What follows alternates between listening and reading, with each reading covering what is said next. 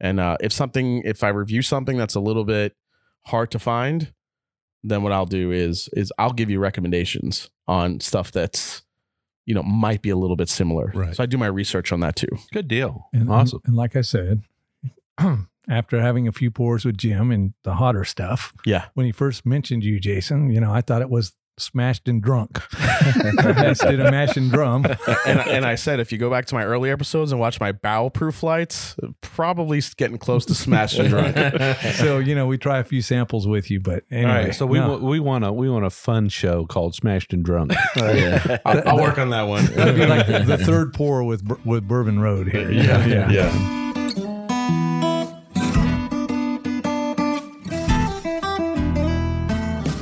Welcome to another trip down the Bourbon Road with your hosts, Jim and Randy. So grab a glass of your favorite bourbon and kick back.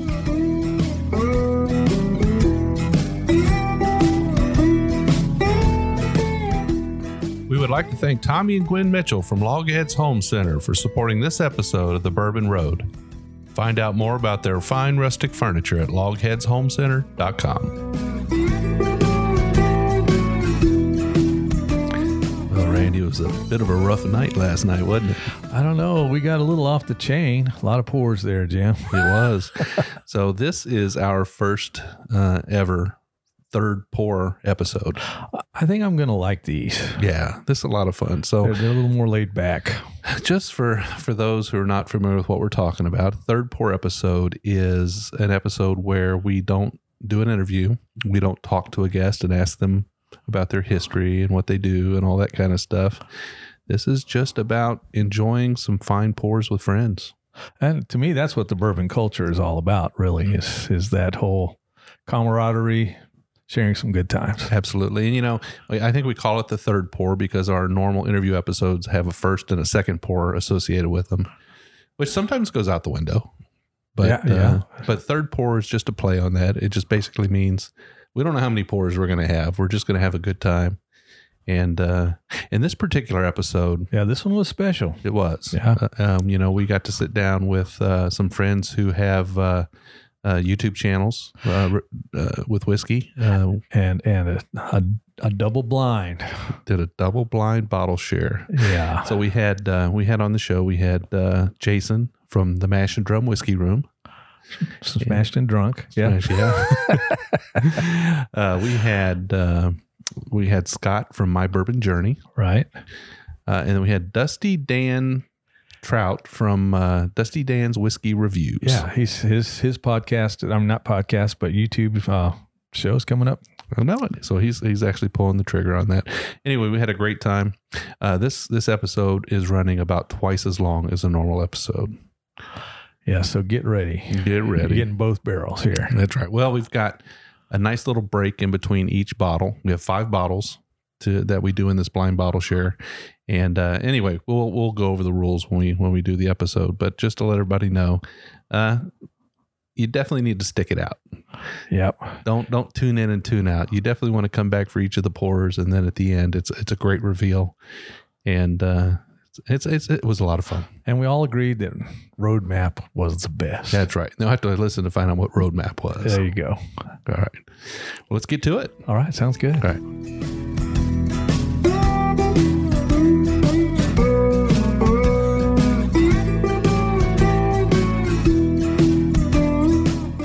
Hey Randy, how you doing tonight? I'm doing well and about to be doing better. Yeah, we are in uh, Simpsonville, Kentucky tonight, and we've got some great guests with us. Who do we have? Uh, Scott. So, uh, Randy, Jim, thanks for having me on. Appreciate it very much. Uh, been looking forward to this since you kind of reached out. So, uh, thank you again. Uh, again, my name's Scott Page. Uh, I run the My Bourbon Journey uh, whiskey review channel. Uh, so, uh, yeah, again, thanks, guys. Yeah, it's good to have you here, Scott. Uh, Jim Randy, thanks again for uh, having me on. I am Jason C. Uh, Jason Calori from the Mash and Drum Whiskey Room, also a YouTube review channel. Uh, thank you so much for the support. Uh, well, you know, since I started, uh, Jim and Randy, thanks for again for having me on. Yeah, Jim and Randy, thank you. Um, I'm Dan Trout or Dusty Dan Trout. Um, don't currently have a YouTube review channel, but I'm looking to do one here in the near future. So Hey, we're looking forward to it. Yeah. Thank you both. Dan. All right. We got some heavy hitters here tonight. Yeah, All we right. do. So we're we're actually doing something we haven't done before, Randy. So tonight we're going to have a blind bottle share. I guess you would call this a double blind bottle share. Because and it's double blind because we don't know who brought what and we don't know what it is. That's right. Right. So so our wives, Randy, Randy's wife Julie, and my wife Melody, uh, sent us all downstairs, and then they took the five bottles that we brought, and they um, divided them into 375 milliliter flasks labeled A, B, C, D, and E. So each one of us has our bourbon in one of those flasks. Now we don't know which one is which but the ladies were kind enough to put a key in a sealed envelope over there. And we're going to taste each one of these tonight and we're going to talk about them and uh, we're going to pick a winner. And I guess whoever's bottle wins gets the grand prize tonight, which was donated by uh, Bourbon Barrel Rehab. They're a barrel art company here in Louisville, Kentucky, and they have made a very nice uh, flight serving tray. Yeah, I, I think it would be great when you take my picture with that uh, with the serving tray there. Uh, Oh, how, the, how the confidence starts off early, And so it begins. And so it begins. Yes. So we have already poured bottle A. So each of us have a Glencairn, and we already have bottle A in our glass. And uh, I guess the best thing to do here, guys, is just to uh, start the tasting process. Nose them, taste them, talk about them, uh, rate them, and uh, and we'll move on. Sound good? sounds good. Sounds Perfect. good, Jim. All right. Is it okay if I answer what this is immediately? Well, you're going to spoil it for the rest of us. You, you might feel like you might feel real uh, proud of yourself. I don't even think it's mine. Anybody calling out any notes on the nose? I'm getting right off the bat uh, a ton of caramel, caramelized sugars and oak. First thing I get. It's a really nice dark color here. It is kind of dark. It's a it's a dark amber. Yeah, very dark amber. So this one probably has spent just a little bit of time in the in the wood, huh? I would guess. Yeah, it's got a. I, I think we're we're dealing with something here with a little bit of rye in it. Not a rye. Yeah, definitely not a rye, but could possibly be a high rye. I'm not going to call out the standard notes because it definitely has the you know the caramel vanilla note to it. But Yeah, my first sip on the palate, I got a huge burst of citrus here. Just You know, delicious. I guess the other thing we didn't mention for the people watching or listening live, um, the way this coats the glass, Yeah. fantastic. So maybe maybe something Nice non-chill filtered potentially. It's definitely got some proof to it, I think. Um, hmm. the rye spice that you mentioned, Jim, that pepperiness I'm getting right on the front of the palate, and it's kind of staying on the tip of my tongue as it works its way back. You get some of that oak, and then all of a sudden on the finish, I'm just getting a whole burst of citrus and caramel. Just really great from front to back. Yeah, I mean, like like he said, you know, right off the bat, that that nice spiciness hits the front. Mid it continues, and then in the end, you get the that that lemony orange zest that goes down. But I'm also picking up. just say it. Go ahead and say it's it. all right. I'm actually I'm getting like a little bit of like a, a strawberry jam, maybe. Oh, really? A little bit Oh, interesting, interesting. I thought you were going to say. the on I, the finish. I thought you were going to say marzipan. no, no, no marzipan. now is he wearing an ascot? Wow, uh, the thing is starting to shape up for me like a baked apple pie. A ton of baking spices on the palate cinnamon spice but that black pepper this is i would guess this is a high rye high rye bourbon definitely a lot Yeah, of spice I agree. and and i'm not saying spice in the sense of um it, it definitely tastes like a high proof but i think it's not coming across as a high proof it's coming across as a rye spice really beautiful peppery notes here And how about that finish? I mean, it just kind of it's really given me this nice, warm, yep welcoming. There's a hug there, but I mean, my mouth just I'm I'm just sitting here waiting for that next sip. I really want that next sip. Yeah, it's a really, really nice long finish on this. And it, I mean, it, it really does coat the palate, though. I mean, it's just it's just there. It's not going. It's not going away. It's literally on the sides of my tongue, on the tip of my tongue, and then all through the. I mean, the finish of it's really nice. Anybody want to try and just just for the fun guess distillery? No, we're not going to know until the end, but just for fun. Four roses. that was my guess of four roses I don't know. wouldn't say it's. I don't think. I don't think this is a Four Roses. Say maybe. Uh, the rye kind of takes you in that direction, right? The spice. It, it, it does a little bit. Yeah. Yeah. Yeah. Um, But Four Roses, the one thing I will say is Four Roses has never given me that that much spice on the front of the palate, which is throwing me off a bit. We usually get it on the back, not so much the front end. So And it did hit you with quite a bit of heat, like right away. yeah, But for me, that what triggered that was a little bit Four Roses when you start getting into those, um, you know, barrel strength type. the private barrel selects. Well, not maybe not even private barrel, but just yeah. I mean, I guess it would be. I guess it would be that. But I'm actually starting to pick up some earthy, a little bit of earthy notes now. Yeah, the pepperiness on- on this has blown my mind. I thought it was going to dry out much more than Yeah. it did. I was expecting it to dry out based on the profile that it had with the high rye and just where it was going. I thought it would have dried out more than it did, and it never really did that. I'll tell you what, guys. Let's keep sipping on this for a minute. And uh, what I'd like to do is um, just get you guys. You guys watch the Derby this year? yeah, Yeah. Everybody watch it. What are your thoughts on uh, that finish and what happened there? Well, I guess I would say initially up front, I don't know if many people outside of the professionals who are used to watching that noticed it. I we didn't, you know, we, now we were watching it in a bar and we never really saw the the interference that they were talking about.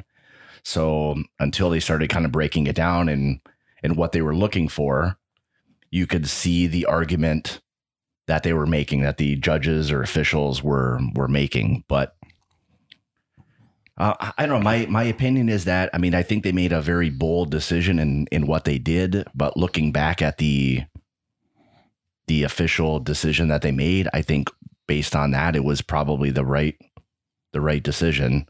Um, I mean he moved a fair amount out of his lane to block that guy that forced him to have to essentially shut his horse down a little bit to prevent injury Yeah. because had he not maybe done what he did that could have been an absolute disaster Right. Yeah, I think, you know, I I think people around the world have an opinion on this, certainly. I think everybody in Louisville, Kentucky is talking about it. Certainly, we all have very strong opinions about it. But, Randy, what do you think? Let me pull out my epistle here. Oh, oh Randy's on the team. Look, folks, you you got to keep in mind the factors that go into this. It's, it's like NASCAR in a sense. There's a there's a certain amount of luck that goes with this, and if you're going to call interference, you need to call it all the way through. There were five horses mugged out of the gate. Okay, so when you take a two year old horse, you got a very inexperienced horse. Thoroughbreds are known to be a little bit skittish, especially at a young age. You've got a track where there's mud puddles all over the track because they were supposed to seal the track. And now they didn't do it. And now we have mud puddles all over the place. Mhm. You've got more noise than they've ever heard in their entire life. And you've got 20 horses on a track that, in my opinion, should only hold 14. And you don't want anybody to touch each other? Uh oh, now we're playing NFL, folks. We can't touch the quarterback. Well, we can't do it. don't go back there and smash it. Well, speaking of speaking of NFL, I, you know, Jim, you had mentioned that this had never happened before. And I'm like, what a time for, uh, you know, if you're doing that referee, the referee's throwing the flag on the last play of the Super Bowl, right. and that that just never happened before in in racing. Um, one thing that did bother me about it is the stewards, the the three the three stewards that that made the call. The Three Stooges. What'd you say? I'm sorry, yeah, the three stewards. I'm just The joking. Three Stooges, Just yeah. joking. Yeah, so Larry Moe and Shemp, uh, when they were reviewing it and they they wanted to be questioned afterwards, they were they were very very short with with everyone. Didn't really want to talk to anybody about it. Um, really, really didn't offer any real explanation what just happened. Um, I thought that in itself made it look even worse than than Yeah. already what what the controversial call meant.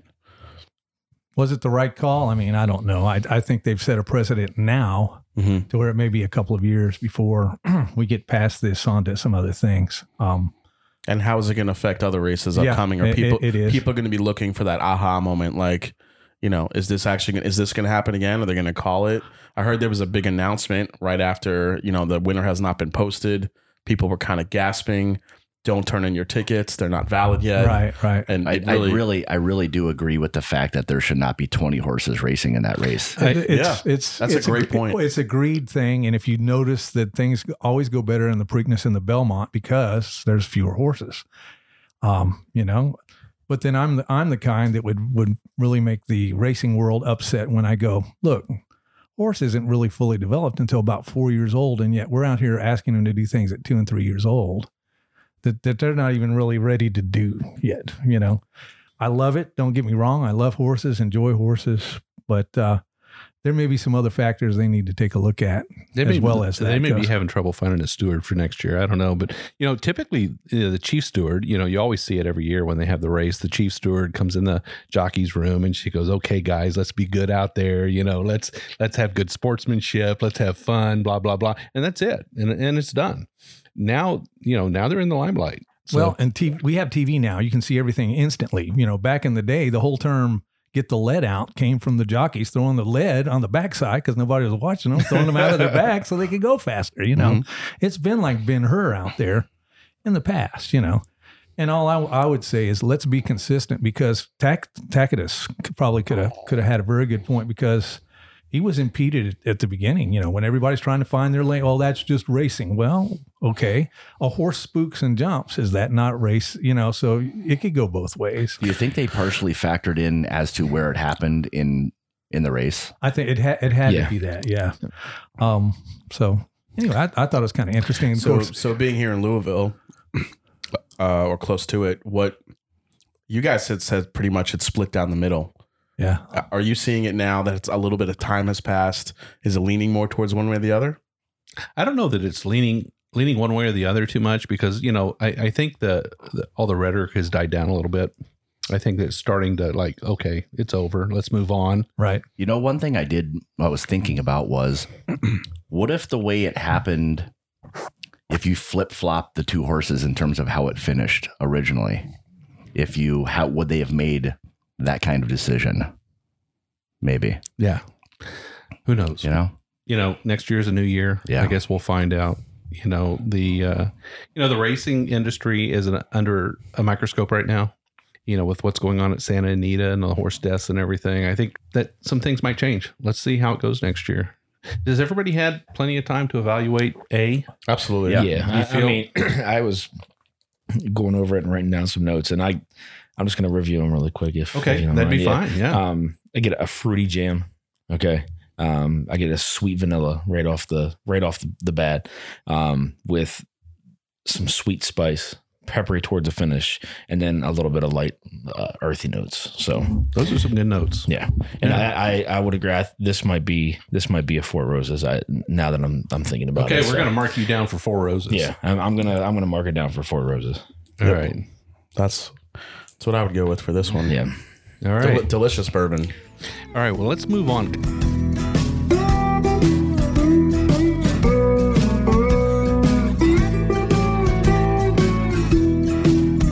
ahead and move on to uh, bourbon letter B, and uh, everybody's palates are reset. As best as can be possible.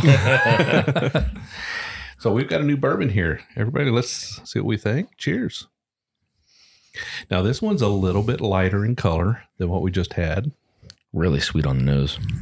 Yeah, this is candy on the nose. Hmm. Oh my goodness, it is. Yeah. Yeah, this Yeah. is beautiful vanilla butterscotch. Werther's original candies, as I always like to say. Oh, that that's smooth. It huh? is. Yeah. Yeah. That's a very, a very noseworthy, noseworthy bourbon there. Oh, like you just stepped into the Rick House, man. Yeah. Definitely has a Rick House type scent to it. That angel share coming Yep. out. And the palate doesn't disappoint. Wow, that's that's really unique. It's I get buttery.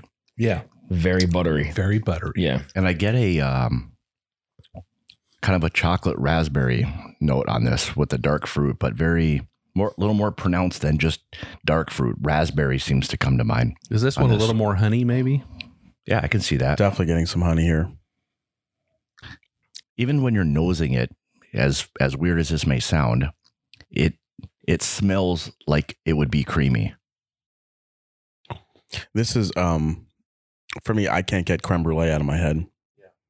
it's coming in like a vanilla custard, just pure vanilla extract. As it comes through, you get a little bit, you get some hints of some um some fruitiness there. I would I would agree with uh I would agree with Scott there. there. There's kind of a burst of a little bit of a raspberry, maybe a strawberry, but then when it finishes, you get these rich, almost like those torched dark sugars on top of the sweetness. So It's not just- quite a burnt marshmallow. This side of burnt marshmallow. Yeah, correct. Yeah, it seems like it's a lot of sweetness up front, and then mid to the back of the palate is when the oak and spice really starts to kind of kick in. Now, now this to me is not a this is not a super proofer here. I think we're going a little bit lower from what we had from letter A when you compare it, but it's still offering a nice warming finish here. Anybody want to take a shot at what they think the proof might be? It's 100, 102, 110. So Dan says 102 to 110. Well, if I had to guess, I would say I would average that. I would say 105, Mm. maybe even lower, maybe 100 to 105 for me. I think it's I think it's somewhere a bit lower than that. Really? I think I would go like 95 to 100, Oh, wow. somewhere in there. Get uh, honey graham crackers. Randy, Oh, that's what it is. Randy, you, you like to live in the lower proof world. What do you think? Yeah, it's it's definitely lower than the, the first one was. I don't know. I, I could see it being around the hundred range, actually. How was it for your for your palate there? You like the uh, the sweetness of this one? Yeah, but I get something a little different. You know, you guys were saying raspberry when it rounds the corner. when it rounds the corner, I I got berry, but I don't know if it was raspberry. You know, so I'm sitting here pondering. Oh, I guess I have to have another sip. Yeah, there's a there's a honey, there's a deep rich honey and maple aspect to this that I'm getting as well. Maple, maybe that's Yeah. The more the yeah, more I'm sipping on it, I think Yeah. I'm getting a little bit more of a maple that's coming through as well. It's really kind of taking me in some different directions with each sip. It's a it's a beautiful bourbon for I'm thinking it's a little a little bit of a lower proof, but the uh the mouthfeel and the way it's kind of sticking around is pretty impressive. Age? It's a little bit lighter. It's a little bit lighter. I would say anywhere between six and eight years. yeah. I was going to say there. Good call. Yeah. Yeah. I would agree. That marshmallow effect starts to kick in on this too. Yeah, yeah. but normally when you get the burnt sugars, the you know the and, and again, it's not too charred marshmallow for sure. Yeah. But when you get those burnt sugars, it's usually a little bit higher, right? Mm-hmm. It's it's just interesting, and I'm wondering if um, you know, sometimes that depending on where this is aging in the warehouse, some of that oak maturation, you could get some of those spiky notes from from the oak. I'm wondering if that's playing a part too in the spiciness of it because it doesn't seem like I should be getting that much of it, but it's really um, I think there might be a, a decent amount of rye in this one. yeah. Because I mean, it I mean, it's be. it's it's leaving a peppery kick to it. Yeah. There's a spike to it. yeah, at the there's definitely a, a, a little bit of spiciness, and it covers uh, for me anyway. It covers the whole palate. I mean, really. I mean, if you really swish it around and chew it up, it, it just leaves that nice burn on your tongue, and it just stays there. Just But I don't get it at first. Yeah, Yeah. yeah. It's, it's got it around that corner before Yeah. I can get it. Yeah. And I'm, The, the I hate honey to say it, I graham don't cracker sweetness is just. Yeah, this it's is just- really really good. It's really good. It's off the this the sweetness factor here and the flavors coming out are just. I'm really enjoying this Yeah, I'm going to save a little bit more of this for Yeah. my for my for your for your infinity blend. For my infinity blend. I might drink all this. I'm really enjoying this Yeah. one. Wanted to um, bring up a topic really quick, guys, just to to get your opinion on on things. Uh, maybe your guys' top bottom shelf bourbons. Does anybody have anything that that they really, you know, go go to like a go to bottom shelf bourbon when you're really looking for something? Um, my, mine would be um, the the JTS if if you can find it. I can't really find it back home. Um, I've had it, but um, And what's home for you, Dan? Baltimore. Baltimore. Okay. Yeah, Baltimore, what Wisconsin, Ohio. Man, you guys are here from We're all from over. all over. Yeah, Yeah. Awesome. JTS Brown, uh, bottled and bond. Bottle and bond. Bottled and bond. Yeah, I mean it's uh, widely available here in Kentucky. You can usually find it just about anywhere you go. Yeah. Uh, what about Ohio? Ohio, a bottom shelfer that I like. There's not many. Um, you can't qualify it as a bottom shelfer, but the cheapest bourbon that I like to go to all the time is Wild Turkey 101. I wouldn't really call it a bottom shelfer though, Nah. because it's not. It's usually at the chest level, right? It's usually about Yeah. yeah. in Ohio, it's about like rib level for me. It's like right here. I can just kind of reach a little bit lower for it. Uh, but if I'm going bottom shelfer, probably probably the regular Heaven Hill white label. I can get there. that's a good Yeah. choice. Yeah, Yeah, the absolutely. local it's, stores. It's Yeah. not the bottle and bond, but I can get it. I could get a handle of it for really cheap. Um, decent proof. I like it. Yeah. Yeah. Yeah. Yeah, I'd probably go with um I like the old granddad bottle and bond. Yeah, It's there you go. inexpensive. Yeah. Um I like that sweetness up front, nice spicy kick to it, 100 proof.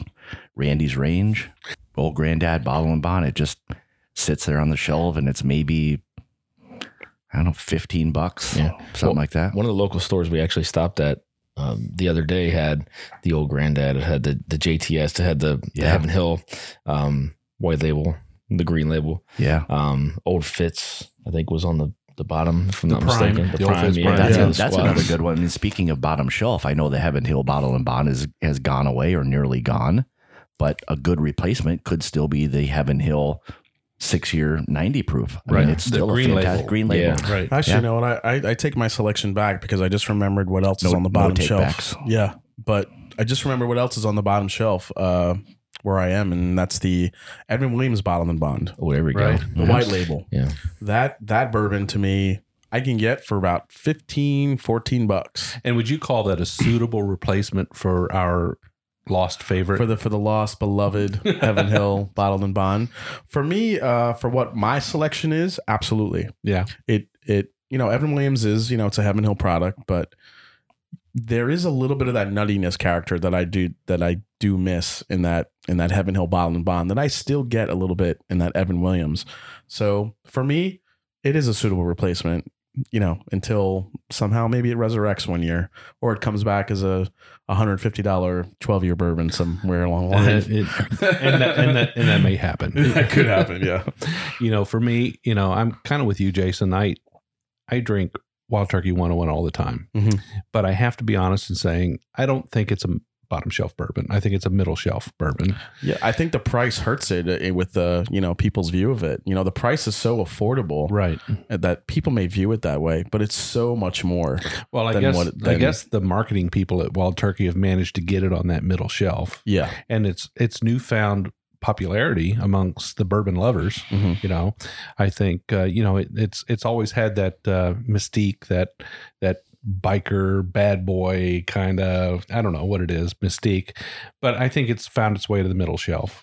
out of all the amazing things that have happened in this bourbon boom, one thing that I'll truly proud of is that Wild Turkey 101 now among bourbon enthusiasts and and um you know people even just getting into bourbon, they are seeing Wild Turkey 101 as a quality amazing bourbon for the price. And it's really it's really always been a very and it's and it's always been It's always been that Yeah. way. Yeah. No, so for me, if I have to pick from the bottom shelf, I'm going to go with um, a handle of T.W. Samuels. oh You know, it comes in a plastic jug and uh, it is 100 proof bottled and bond. You can get it right here at Total Wine in Louisville, Kentucky for 18 to $20 for, for a handle. Good stuff. Very tasty. Have you guys had it? No. No. You uh you you gave me a pour of it. And Yeah. I, it was very impressive. If if if that was available as, along with the JTS Brown in Ohio, I'd be buying that every week. Yeah, so it's it's a good it's a good pour. It's a good pick. It's a Heaven Hill product, and uh, it is bottle and bond. So good stuff. You know, yeah, okay. It comes in a plastic jug, but it's That's okay. Mine's ancient ancient age, and it comes in a plastic jug. Take it home, and I put it in a decanter. And when I do tastings, you'd be surprised how many times that sucker wins over some others. And what I've found is if I stay low proof, you guys laugh at me about low proof, but it keeps my palate to where when I'm hitting something a little hotter, I can actually taste it a little better, in my opinion. So if I'm my daily drinker or something, bottom shelf stuff is something a little lighter proof, like like you know that ancient age. When I get around good stuff like you guys bring, I go, you know, really nice treat, and I feel like I'm able to taste it just a little bit better because I I don't have the interference that that you high proof guys have. Yeah. warming up, warming up that palate, yeah, warming up that palate. up. Warm it up. All right. Does everybody feel like they've had an opportunity to evaluate this last bourbon? Bourbon B? Bourbon Yes. B? Does anybody have any guesses as to the distillery? Mm. I don't know. I, I, I would, I thought right away like Buffalo Trace for some reason. I was gonna actually I don't know. the same. It just like kind of what kind of like as sweet as it was up front. I get a lot of that. Usually with a lot of Buffalo Trace stuff is a lot of sweetness. You know, up up front like that. I think it's maybe Um, like a it, it was just very it was very well rounded. I mean, it wasn't it wasn't hot like I mean the first one had some heat to it, but it was a really really well rounded you know bourbon. I Yeah, thought. I, I don't know if um if, if that bottle is in this selection, but this reminded me a lot of Blanton's Gold.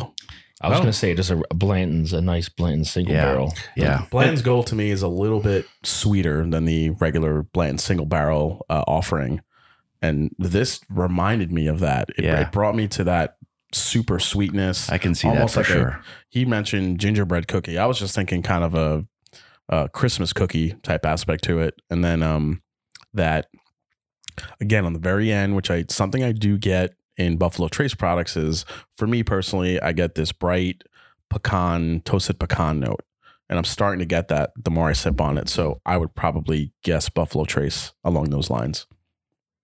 Okay. Well, we have a guess here. We have we have some tasting notes too. So all right. So everybody let's let's tally up what we think about this one and then we'll we'll move on to bourbon C here. Sound good? Sounds good. Sounds good, right? We would like to thank Tommy and Gwen Mitchell from Logheads Home Center for supporting this episode of The Bourbon Road. Logheads Home Center, nestled in the hills of Kentucky, is an industry leader in building handcrafted rustic furniture. Family owned and operated, they take pride in offering only the very best for their customers. The Logheads, and that's what they like to call themselves, are skilled woodcrafters who are passionate about creating rustic furniture for people who appreciate the beauty of natural wood. Owners Tommy and Gwen don't just sell the rustic lifestyle, they live it. And you can be sure that Logheads Furniture will always be handcrafted in Kentucky by artisans who embrace the simple way of life. Logheads Rustic Furniture is made from northern white cedar, a sustainable wood that's naturally rot and termite resistant. Its beauty and quality will add warmth to your earthy lifestyle for generations to come. Be sure to check out everything they have to offer at logheadshomecenter.com. And while you're at it, give Tommy and Gwen a shout on Facebook or Instagram at Logheads Home Center.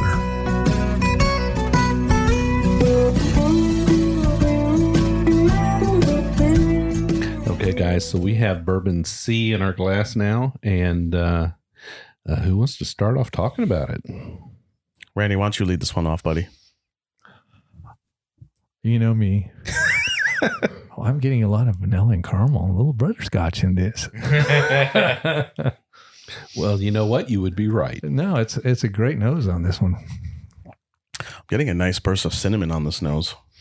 Yeah, this one is cinnamon, and this mm-hmm. one does have a lot of cinnamon.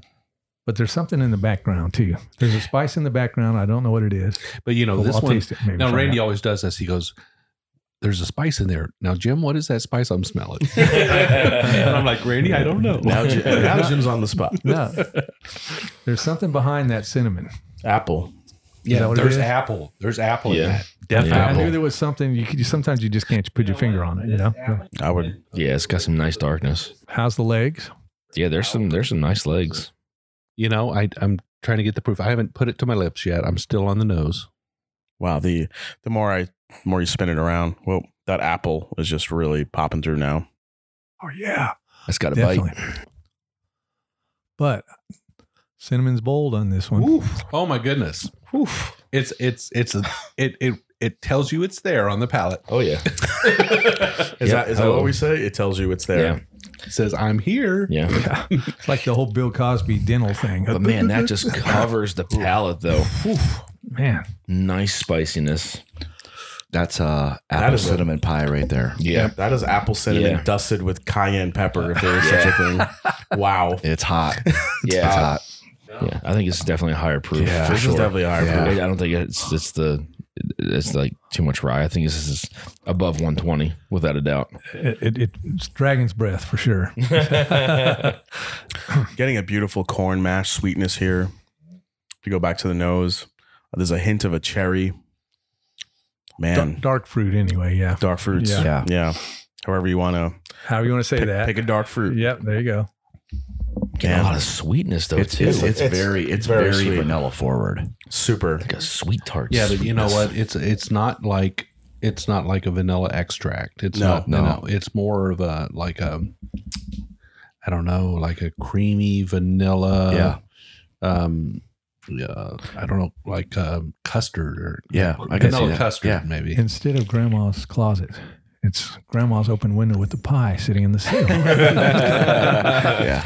Yeah, Ah. the the cinnamon apple note in here, maybe a hint of cherry, is just completely coating my palate, and then the finish just hanging on with that yeah, spice. it lingers. It just lingers. This is uh this is really nice pour. You know, this thing screams Buffalo Trace to me. Mm-hmm. Does it? What about you guys? I can I can see that. The cinnamon spice to it indicates um, wild turkey to me. Oh, okay. Yeah, that's cinnamony spiciness to it. I don't think it's either. But but wild turkey to me doesn't is never this No. apple cinnamon forward Or hot. or yeah Seems like I Yeah. mean maybe a, maybe if you got up into some of the rare breeds. no, I you But- know I like rare breed. and I don't know that it's ever done this to me. Yeah, this, exactly. This is, Uh, this is Yeah. really hot and spicy. That's Now, for sure. You know, this would it wouldn't surprise me entirely if this were a really off-profile Russell's pick. It could be. Could I be. mean, yeah.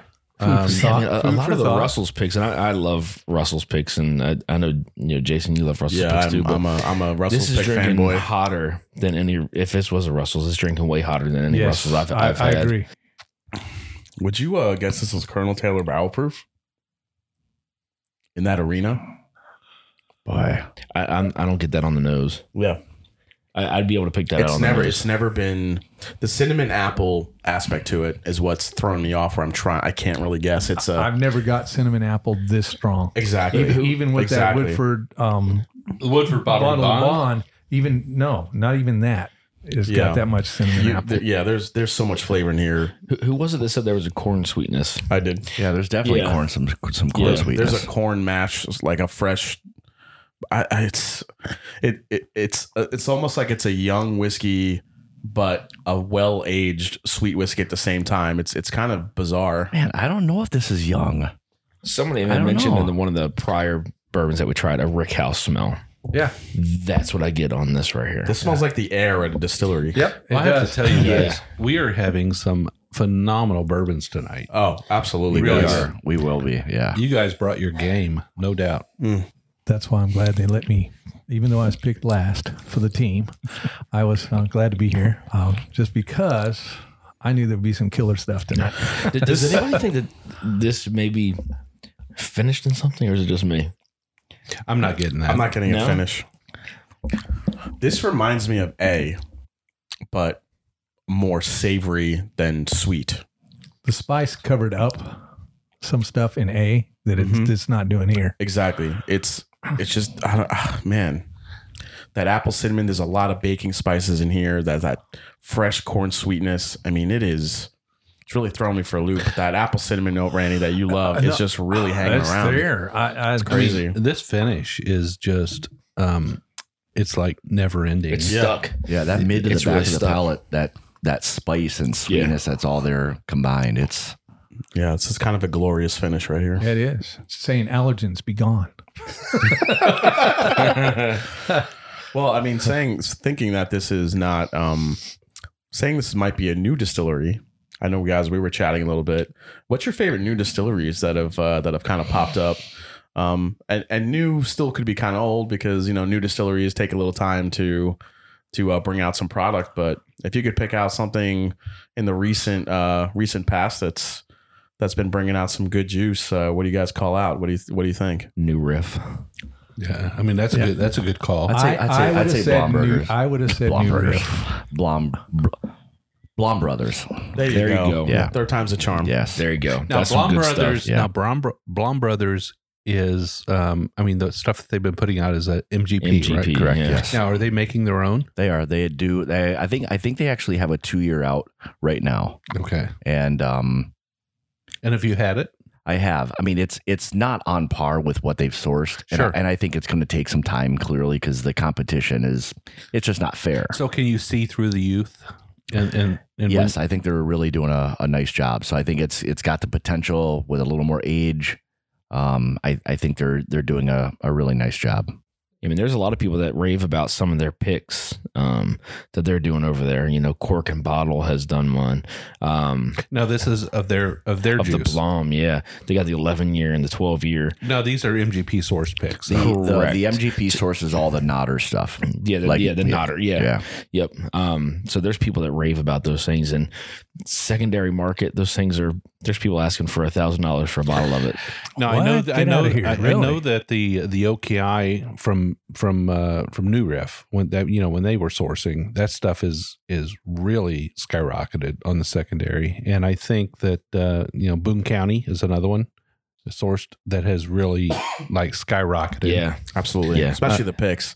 Those 12, 13, 14 year old picks out of Boone County or one of the, some of the most You know, I'm- sought after picks. I'm on their I'm on their mailing list, and they send me an email and they say, "Hey, we're releasing a 14 tomorrow," and I'm like, "Do I really want to drive?"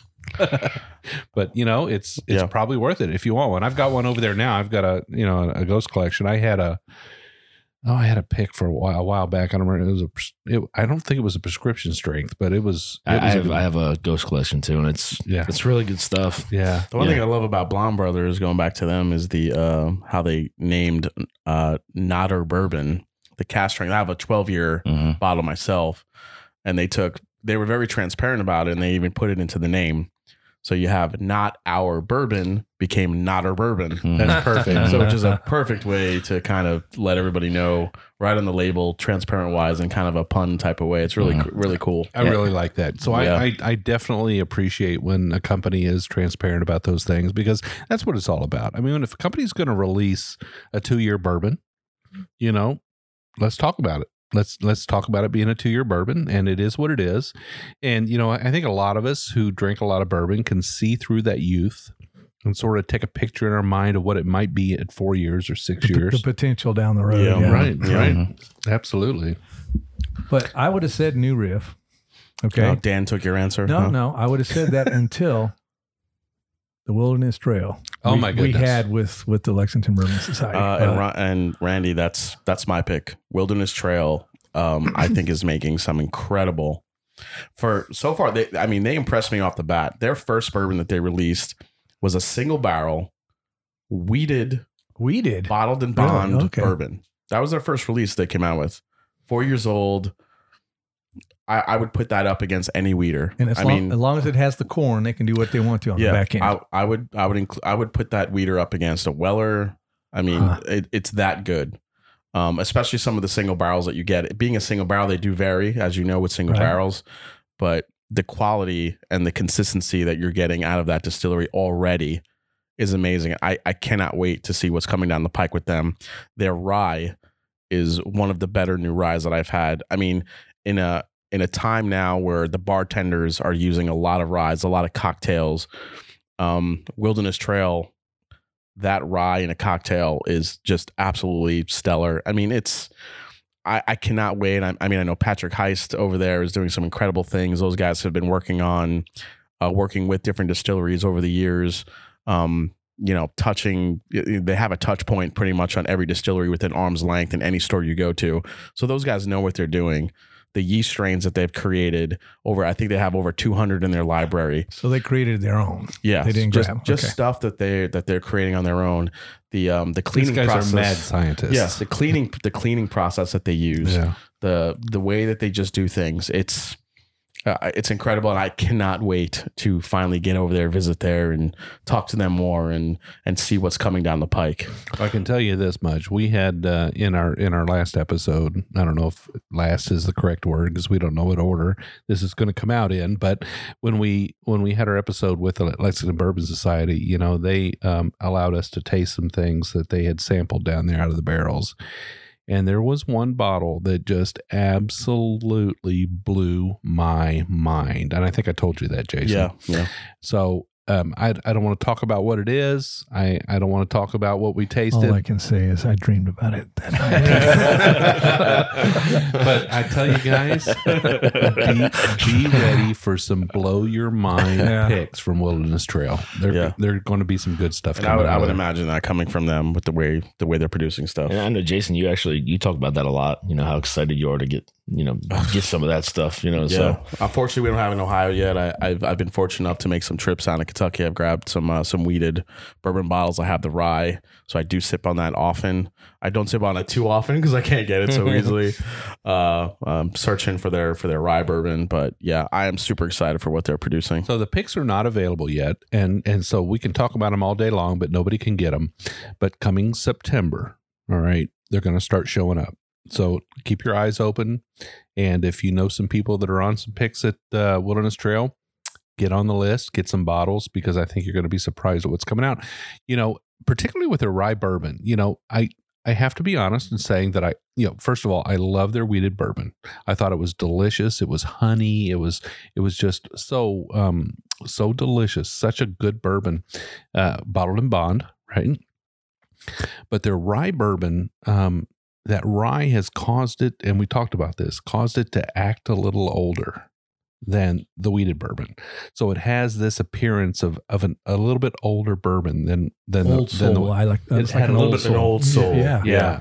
and it's absolutely delicious. So you've had the rye. Well, thanks, Jim. You wanted me to to want the other one more, so yeah, hopefully I could find it. I don't know. Regardless, there's some good good things coming from from Yeah. the, from down the tube from some of these new distilleries. I think. Yeah, know, you can you can even kind of factor Peerless in there. I mean, they're not super old, I Right. mean, they're, I mean, they're just now beginning to release four year stuff. I mean, they're if we really want to lump them in, we were talking about you know Wilderness Trail like they're a few months old, but I mean, really, Yeah. Peerless is in the same the same category, and they're doing absolutely fantastic stuff. We witnessed making it some great stuff, some man. great stuff. I mean, you you hear a lot of people talk about two, three, four year stuff as being super young, and I, I would never pay high prices for things, but I think at times a lot of people may not be tasting those things. Like you know, you hear a lot of oh, three year rye whiskey for let's say 100, 125 bucks. I would never pay that. My question to you would be: Have you ever even tasted it? I don't know if if if some of these people have have tasted it, but it does not taste like a two three year rye whiskey. Now, what is their what is their rye mash bill? I mean, is it ninety five? Is it Um, that's a that's a really good question. We didn't get into mash bills as far as what they were. Yeah, we were fortunate enough to sit down with uh, Caleb Kilburn, who's the uh, recently named master distiller since December of uh, of Peerless, and uh, he went into some amazing details of what they do. Um, if anyone's wondering why their their Peerless uh, bottles maybe cost a little bit too much for them, if you saw the process and the passion of what they're doing that goes into each and every bottle, I don't think anyone would question it. I think people look at it, they see an age statement, they see a price, and they judge it immediately. These guys are creating a sweet mash, which is more expensive to do Mhm. because the cleaning process, more manpower. They're doing a low entry proof, which is more expensive to so do. they're doing pot still? No, Um, the column- no, it's it's, a a column column still. still. It's Okay. a column still. All right. It's a column still. Uh, but everything that they're doing costs a little bit more to produce, even down to their to their bottle design, which was designed by the team in house. It's a very family oriented type of workflow there, and it's very impressive to see. There's a lot of passion. People very proud of what they're doing. Um, the picks that we had, the single barrel peerless rye picks that we had, are like are unlike anything other. Unlike anything I've ever tasted. So their picks are wide ranging. They really like. It's unbelievable. We Yeah. had we had three picks. One was called Orange Blossom, one was called Rye Tie, and the other one was a double oaked. Mhm. So the Orange Blossom uh, off of there, and so we tried their regular small batch rye first, and it was very um, you know there's that typical rye notes, but definitely more rounded flavors. It would it would not taste like a three or a four year. Yeah. Um, it definitely feels um, older, as Scott alluded to. Then we went to the orange blossom, more floral, definitely some cinnamon orange spice in there. Botanical, definitely different than any other rye we've tasted. Then we got to this rye tie, which and Dan, you could tell the flavor profile because he Yeah. was he was flipping out. Tell us Yeah, about it, I- I Dan. mean, like it- going even from just the, the front of the palate to the back, you pick up just rum notes. It's notes of just Oh, really? rum. Yeah. Yeah. Um, brown sugars, the deep brown sugars. Um, nice rum notes, oily. Um, just Molasses. it, it was Yeah. it was Yeah. fantastic. And these were toffee. these were sister barrels, if I'm not mistaken. Correct? These were these were barrels that were right next to one That- another, that's what he said. Yeah, and just came off completely different Wow. on the profile. Completely different. yeah, and then and then we finished off with this double oaked where they were able to basically the the the barrel that they were using was kind of breaking, and they had to put it into a new barrel. They had a, a so so if you've had Woodford Reserve double oaked, Oh yeah. it kind of had that profile a little bit, kind of a more of a chocolatey, more of a caramel driven type flavor profile for a rye. But then on the end, you got this really that beautiful peerless rye spice kick right And- on the and end. chocolate. Ton of chocolate. I mean, it, it was it was remarkable to see what they're doing, the flavors that they're getting out of their younger ryes, and they're up to a four year, as Scott alluded to. Uh, they have a bourbon coming out um, June twenty second. June 22nd. Uh, you know, it's four years old. Caleb still said he was working on kind of the blend for it, uh, getting the barrels together to try to get that flavor profile right. Um, it's it's an amazing operation. I know people knock the pricing a little bit for them, but even we were sitting down with Bill at dinner. He said he has no idea how they get those flavors from whiskey that's that young. That was one of the things I thought was most interesting. Because Yeah. we all think the same thing, and a lot of people want to kind of poo poo two, three year anything. And Bill, he couldn't believe it. Yeah. And they taste a lot of things as well. I mean, they're picking stuff for their new their new bourbon. And he had no idea how in the world they were pulling those flavors. I, I mean, I, I would honestly say if you guys could ever get a chance to go over there and grab one of those rye tie picks, you will not be disappointed. Well, you know, we we live 20 minutes from there, so it's Yeah. a shame that we haven't been there already. I, I know that's Yeah. right. yeah, Now, but but you know, Shame. so there's two things that cause bourbon to appear um or or age a little bit better. One is a higher rye content. I think it tends to help a bourbon, well, or a rye, uh, appear to be a little bit older than it is. The other thing is, um, you know, the weather, and we all know we've all heard about the Texas whiskeys, right? Mhm. Jason, you've uh, reviewed a few Texas whiskeys. yeah. so far. recently, um, yeah, Josh Galladay over at um, uh, Cask Strength uh, out in Texas. Uh, they're actually doing something very um, uh, pretty pretty unique. They have three different three different members of their gang kind of doing a different uh, location and reviews, but they're all part of one channel. It's kind of cool.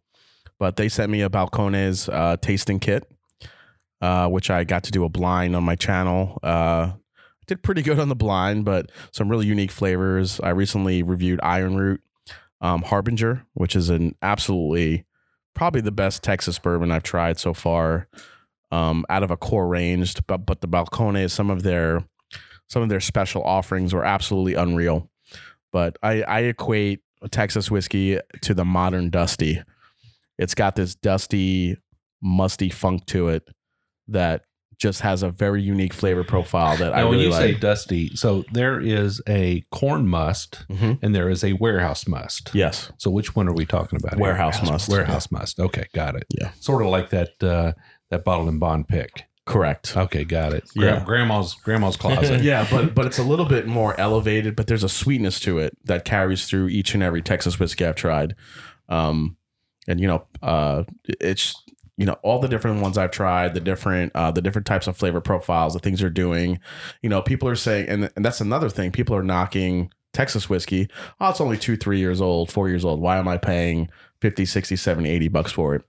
You don't want them to age it any longer than that in that Texas heat Yeah. because then you're gonna you're gonna end up with licking a barrel. Right. And you don't want nobody wants that in their bourbon. A- Angel's going to get a lot of share of that one. I just want to bring something up really quick, Yeah. guys. Going back to this bourbon here. Yes. So When this got- is bourbon C. Right. Bourbon C. When you guys go back and taste this, okay, it, two things. When I went back and tasted it, I got a lot more oak than I did before. Second thing is, what would you say the age statement is on this here? On C, Yes. I, I think it's I think it's older with the profile that it's that it's got. I still think it's I think I it think could it's, be seven, eight, Eight years, I yeah. mean, Seven yeah, to eleven. yeah. I, I would. I was gonna say seven to ten, but I I could. Yeah, definitely. I I think think I'm, there's I'm, even, definitely. I'm even going to strain it. I'm going to say eight to ten. Eight to ten. I'm gonna say ten to twelve. Oh, really? Yeah. Wow, you're going up to twelve. Yeah, Wow. I mean, if like, I went back and tasted it, and just I got a lot of, a lot more oak presence Hmm. on it, more of a creme brulee oak Yeah. presence on yeah, there. it was a fantastic finish. I mean, Yeah. really, really nice Yeah. finish.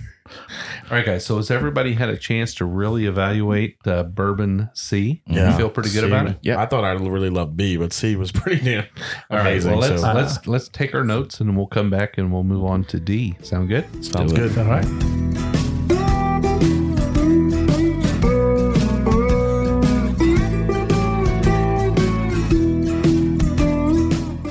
All right. So, guys, we have uh, bourbon D now. So, four of five. We're at the fourth bourbon of five. We got bourbon D in our glass. Let's uh let's try it and see what we think. I don't know if I'm gonna make it a five. Uh, honestly, right away, I've smelled something like this before.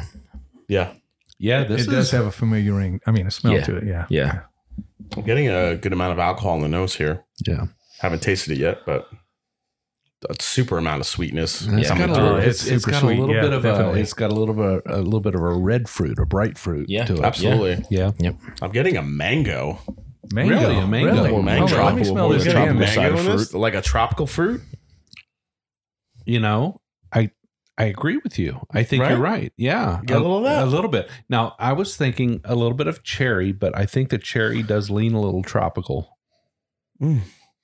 There's a tropical note to this that's kind of blowing my mind. You know, I got coconut in uh in a uh in a pick in a Russell's pick, and uh David Jennings said, "You know, I've heard people get coconut before. I've never gotten it." And I'm thinking to myself, "Oh, this is David Jennings telling me he's never gotten coconut, but I'm getting it. Oh, I'm way out in left field." So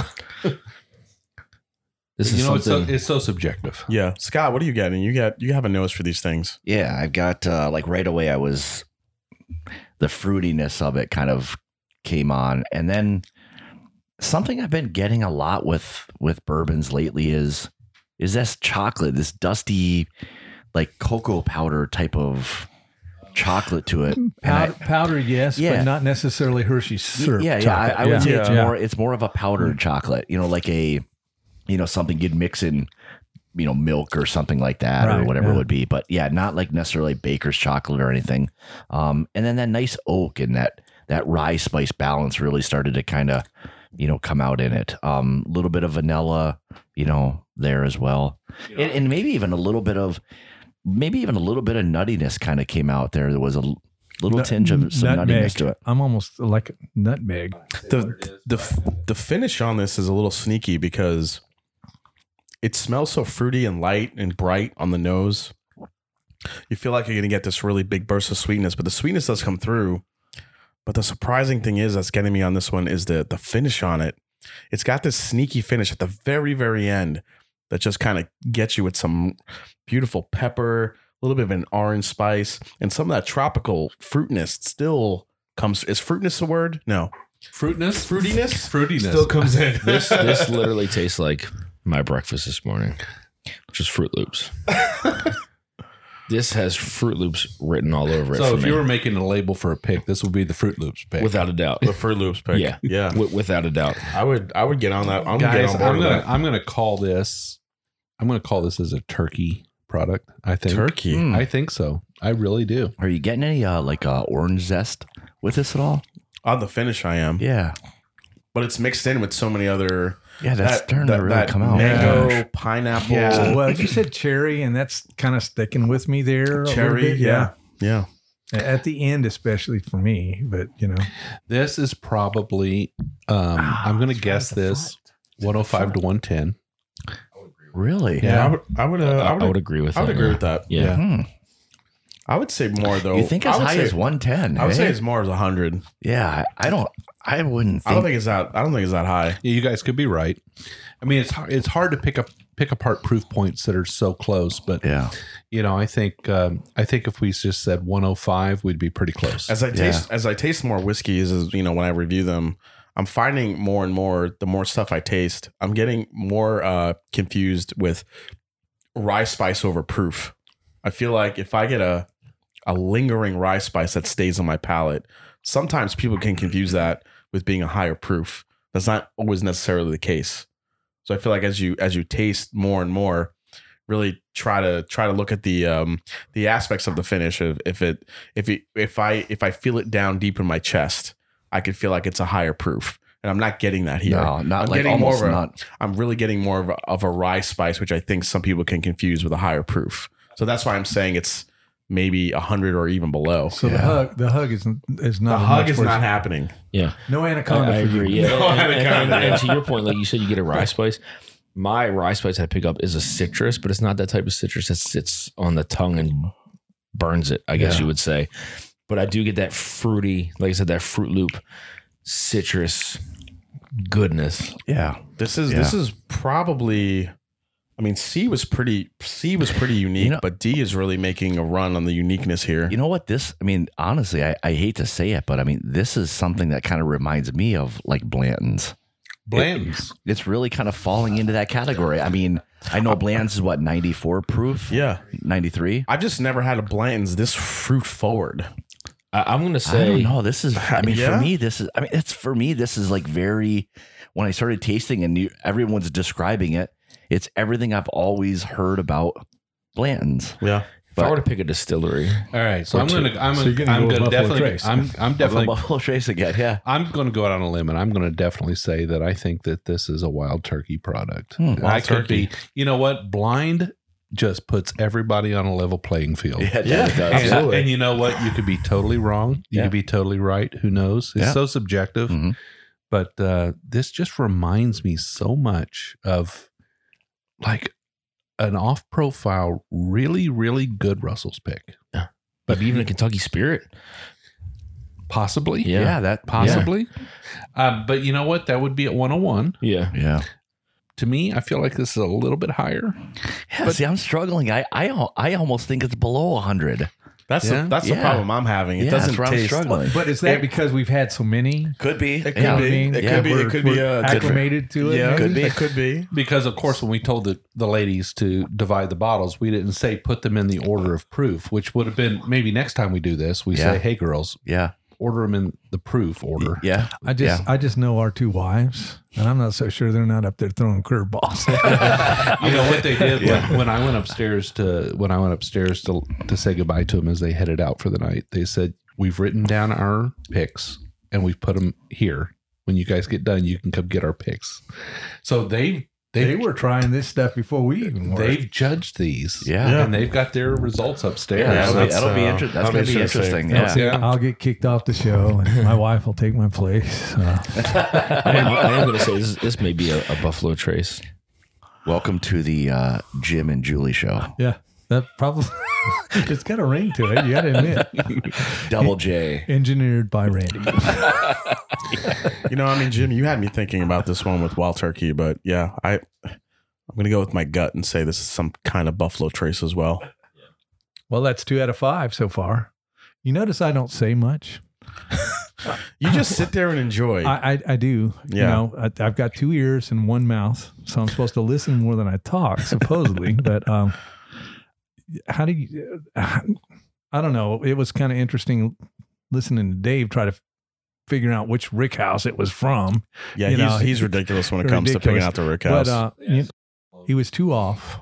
He was in But, the you know, yeah, you know. yeah. So Wild Turkey's working on some crazy stuff. So Yeah, yeah. So, so here's a, an interesting question I'll pose to you guys regarding uh, finished bourbons and the labeling part of that, and you know all of the controversy behind how a finished bourbon is is labeled and why and what category it fits into. So, uh, I'd be interested to to hear your thoughts on on that.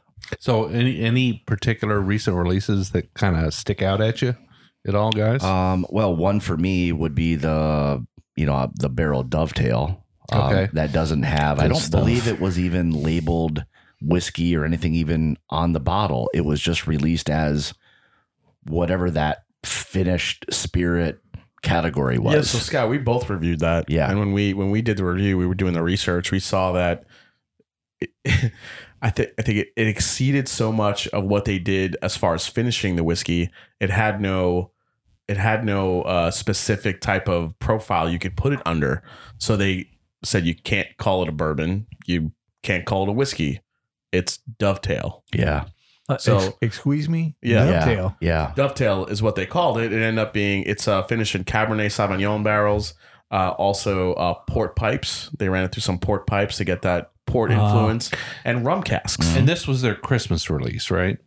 Or Why, what, when what do did they that call come it? Their out? New Year's release or something like Yeah, that? No, that's that's their New Year's uh, release they do. Then this was this was another release that Another came out one, in the okay. beginning of the year. Um, uh, me and Scott, I mean, we loved it. Yeah. I mean, it's delicious, but the fact that they couldn't really name it an a, an actual bourbon or whiskey kind of raised some eyebrows, you know, for me, which caused me to do a little bit more research on it. And um, you know, the TTB is kind of going through some different changes in what they're trying to do as far as you know the the rules and the laws for finishing whiskey. So it's really interesting. Yeah, and that's that's one of the issues now. Though it's kind of a a a hot subject, and it's one of those issues where you know people who are purist, once you finish a a whiskey or a bourbon specifically, they don't want it to even have bourbon on the label because you know, as everybody knows, you can't add anything to bourbon and still and still call it uh, bourbon.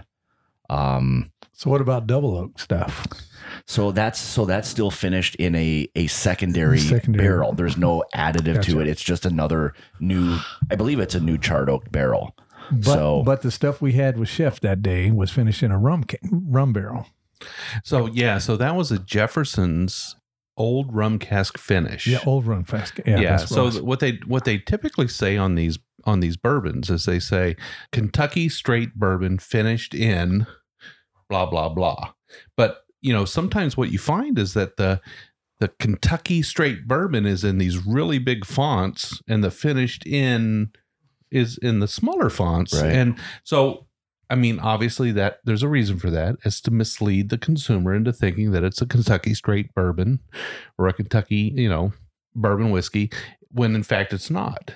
Right? Because once you put it in that secondary finishing container, it's Yeah. done. Yeah, It's done. correct. And I guess a good example of that is the, the you know the Jim Beam product, the Legent. So, in doing some research, Legent is kind of the one that caused all this this uh, kerfuffle in within the TTB. Um, that is a that is a, a bourbon blend from Jim Beam uh, that was then given to uh, the master blender uh, for Suntory uh, and finished in what is it Cabernet Sauvignon and Sherry cask. Was that the two the two blends? I believe. His name was Shinji Fukuyo. Yeah, Shin, yeah, Shinji Fukuyo. Let me see that bottle here. Yeah, partially finished in wine and sherry cask, so it had that that double. Um, and there was there was a note on here that said it's a Kentucky straight bourbon whiskey, partially finished in wine and sherry casks, and that kind of blew up the. Uh, you know, kind of where we're going to go with the labeling, uh, and if if it should be able to even say something like that. Um, I know the law right now is you could say Kentucky straight bourbon, but you have to denote what the finish is. But now they're thinking of taking that into a whole nother category of just a finished bourbon, not saying it's a bourbon or a Kentucky straight bourbon, but it's got to be bourbon finished Now, in now something. didn't, Yeah. wasn't a little bit of the the turmoil around what it said near Fred Noe's signature? What did it say near Fred Noe's signature? Uh, Bold Kentucky Bourbon by Master Distiller Fred Noe. Okay, so actually, the bold Kentucky bourbon by Kentucky Master Distiller Fred Noe was what was introduced into the finishing process, Yes. but it wasn't the final product that appears in the bottle. So at the end of the day, is that misleading or is it not? To an extent, I would say. I mean, Yeah, I mean, I would. it's it's not a bourbon at the end, is it? Guys, if we go back to the late 1800s and we look at what uh, Colonel E.H. Taylor tried to achieve with his Bottled and Bond Act, um, it was to stop this this process of rectifiers introducing flavorings or, or, or modifications into whiskeys in order to try to make them feel uh, more flavorful, older, whatever. And isn't that in fact what we're doing now? and, and amazing. Yeah, it's it's like it's flipped. But again, th- but then you go into the argument that's an additive. The rectifiers were adding stuff to the bourbon. This is you're adding flavor, but you're not literally taking sherry and adding it to the bourbon. You're finishing it in a barrel, and I think that's where the argument is is the back and forth. Well, here's a here's a really good point. So when people are finishing bourbons, what a lot of people don't always think is these bourbons are not always going into barrels that are uh, I'll air quote dry. Some of these are very wet barrels, meaning there could be a significant amount of sherry, cabernet, whatever it may be in there. Now, the influence of that, you know, onto another barrel can be very significant. So when you're adding, you know, whatever the amount of uh, the product is in that original barrel is going to be a huge influence on what that that bourbon is. If anybody tells you that that's not an additive and you still want to call that a bourbon in the traditional sense, it's no longer that. It can't be that by so law. if somebody somebody sends you a barrel Mhm.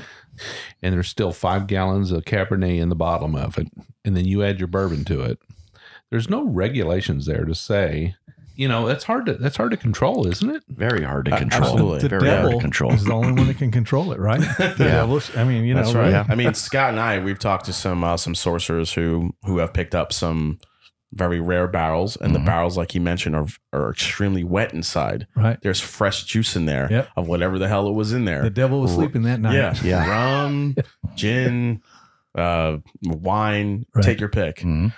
If the rule of law is that you can't add anything other than the barrel than what Mother Nature provides, Right. being color, weather, everything that goes into a fine bourbon in one barrel, then a wet barrel to me, if I'm going by the rule of law here, what the what the federal government provides what needs to be bourbon, that would change it from not being called a bourbon. So let's let's ask the question here: What would if if Colonel E. H. Taylor showed up today and saw what was going on in the industry?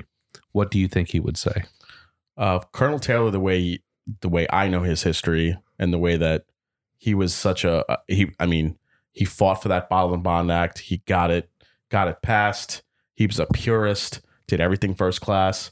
I think he would say that's not a bourbon. Yeah. So I think some things are going to change here in the future. I do believe that. I, you know, I like Legent. I think it's a it's a fine tasting whiskey. I really enjoy it. Uh, it's not a bourbon, but it is a whiskey, and I think it's a delicious whiskey, Mhm. and I enjoyed it, and I Mhm. really, and I'll continue drinking that bottle down until it's gone. But uh, you know, things change. Dan, You know? what do you think? Is I, it- I agree with you. Yeah. Um, I, I, I do not think that it would be considered a bourbon, in, in my opinion. Yeah. So So, in, in terms of the labeling, I think the changes have to come through the TTB, right? And what's able to be labeled as a bourbon. I'm wondering if it's going to be bourbon finished in something as it is now, or if they're going to just literally call it finished bourbon. Does that become another category, or do they take the word bourbon out of it? Yeah, that's the that's the the the hot button right there is that there's so many people that just don't want that term bourbon on there because it changes the whole aspect of things. But I mean, I'm in the camp of, you know, hey, if if you're okay calling it what it is, if you want to still call it, it starts out as a bourbon, as we all know, finished in whatever. I'm perfectly fine with that. I mean, it tells everybody, you know, okay, I, I'm I'm speaking from the standpoint of understanding that. Now, if if a lot of people walk up to a shelf and have no idea a what the whole background and why what bourbon is and why it has to be considered bourbon, well, I mean there's there's the education part of it, but for most consumers or a lot of consumers who do kind of understand that, as long as that's there and they understand here's the base, now here's what you got it finished in, I think people are okay with that. You're being a bit transparent, which a lot of people really appreciate nowadays. Well, sometimes they don't appreciate it. so I uh, told my told my wife's boss he's a Scotch drinker. Okay. I said, "Well, all that is is leftover bourbon." because we ship the, the used bourbon barrels over to Scotland and they make whatever Correct. that they make. you Bourbon, know. bourbon, and sherry. Yeah. And so uh, it, it offended him that he was drinking leftover bourbon in his scotch. so, you know, uh, maybe they don't all, you know, That's or yeah, they're not yeah. all I mean, we, with that. We, But, we you all know, we all know we're not going to please everybody. how We much that. how much does that bourbon affect the taste of the scotch? Well, I tell you what, this is definitely a subject that has a line in the sand and people on both sides. There's Yeah. no doubt about it. Yeah. There you I, I did have two um, distillers I'd actually like to call out that have I, that, in my opinion, I think have done a fantastic job with finished product. Um, one of them being Belle Meade. Um, the stuff that they've done with their their for me, especially the, the cognac finish, phenomenal, phenomenal product. Um, and the other one being a fairly new distillery, um, which is Sagamore, which is from my hometown of Baltimore. Amazing, amazing. Yeah. yeah. I mean, some of the stuff that they've done with the vintner's finish and the port finish. I finish. actually got Jim a bottle of the uh, cask strength. I'm still Uh, looking for the blueberries. Yeah, yeah. I, do. I, I think there's blueberries in Yeah. there.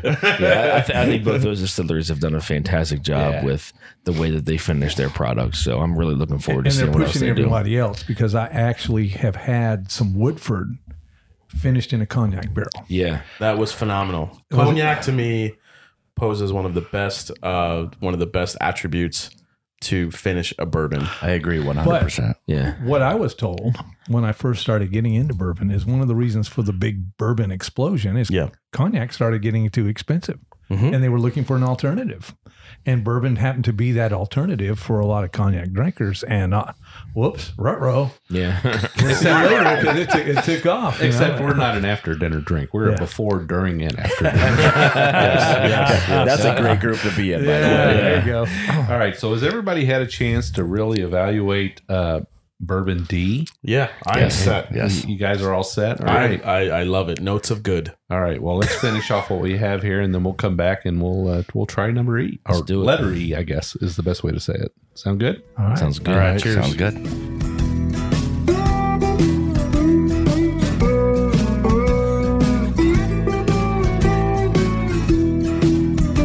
Okay. So we've moved on to bottle E here. Bottle Echo. Are we ready to try it? Let's do it. Going in. Oh I can already tell you it has, it has a fantastic nose. I, uh, Oh, yeah. Man, Wow, that is- everybody brought their game today. This, This, is is finished. this is the last. This is the last. You're wrong. I'm right. This is chocolate covered cherries. Wait, this could be. Scott's saying this is finished because he brought this one and he knows it. No. No, I don't. I yeah. It's we did discuss our choices at some at some point, so we kind of knew what we were kind of teetering on. But this was like a choice of a very um, a large amount of bottles, and I don't think any of them were finished.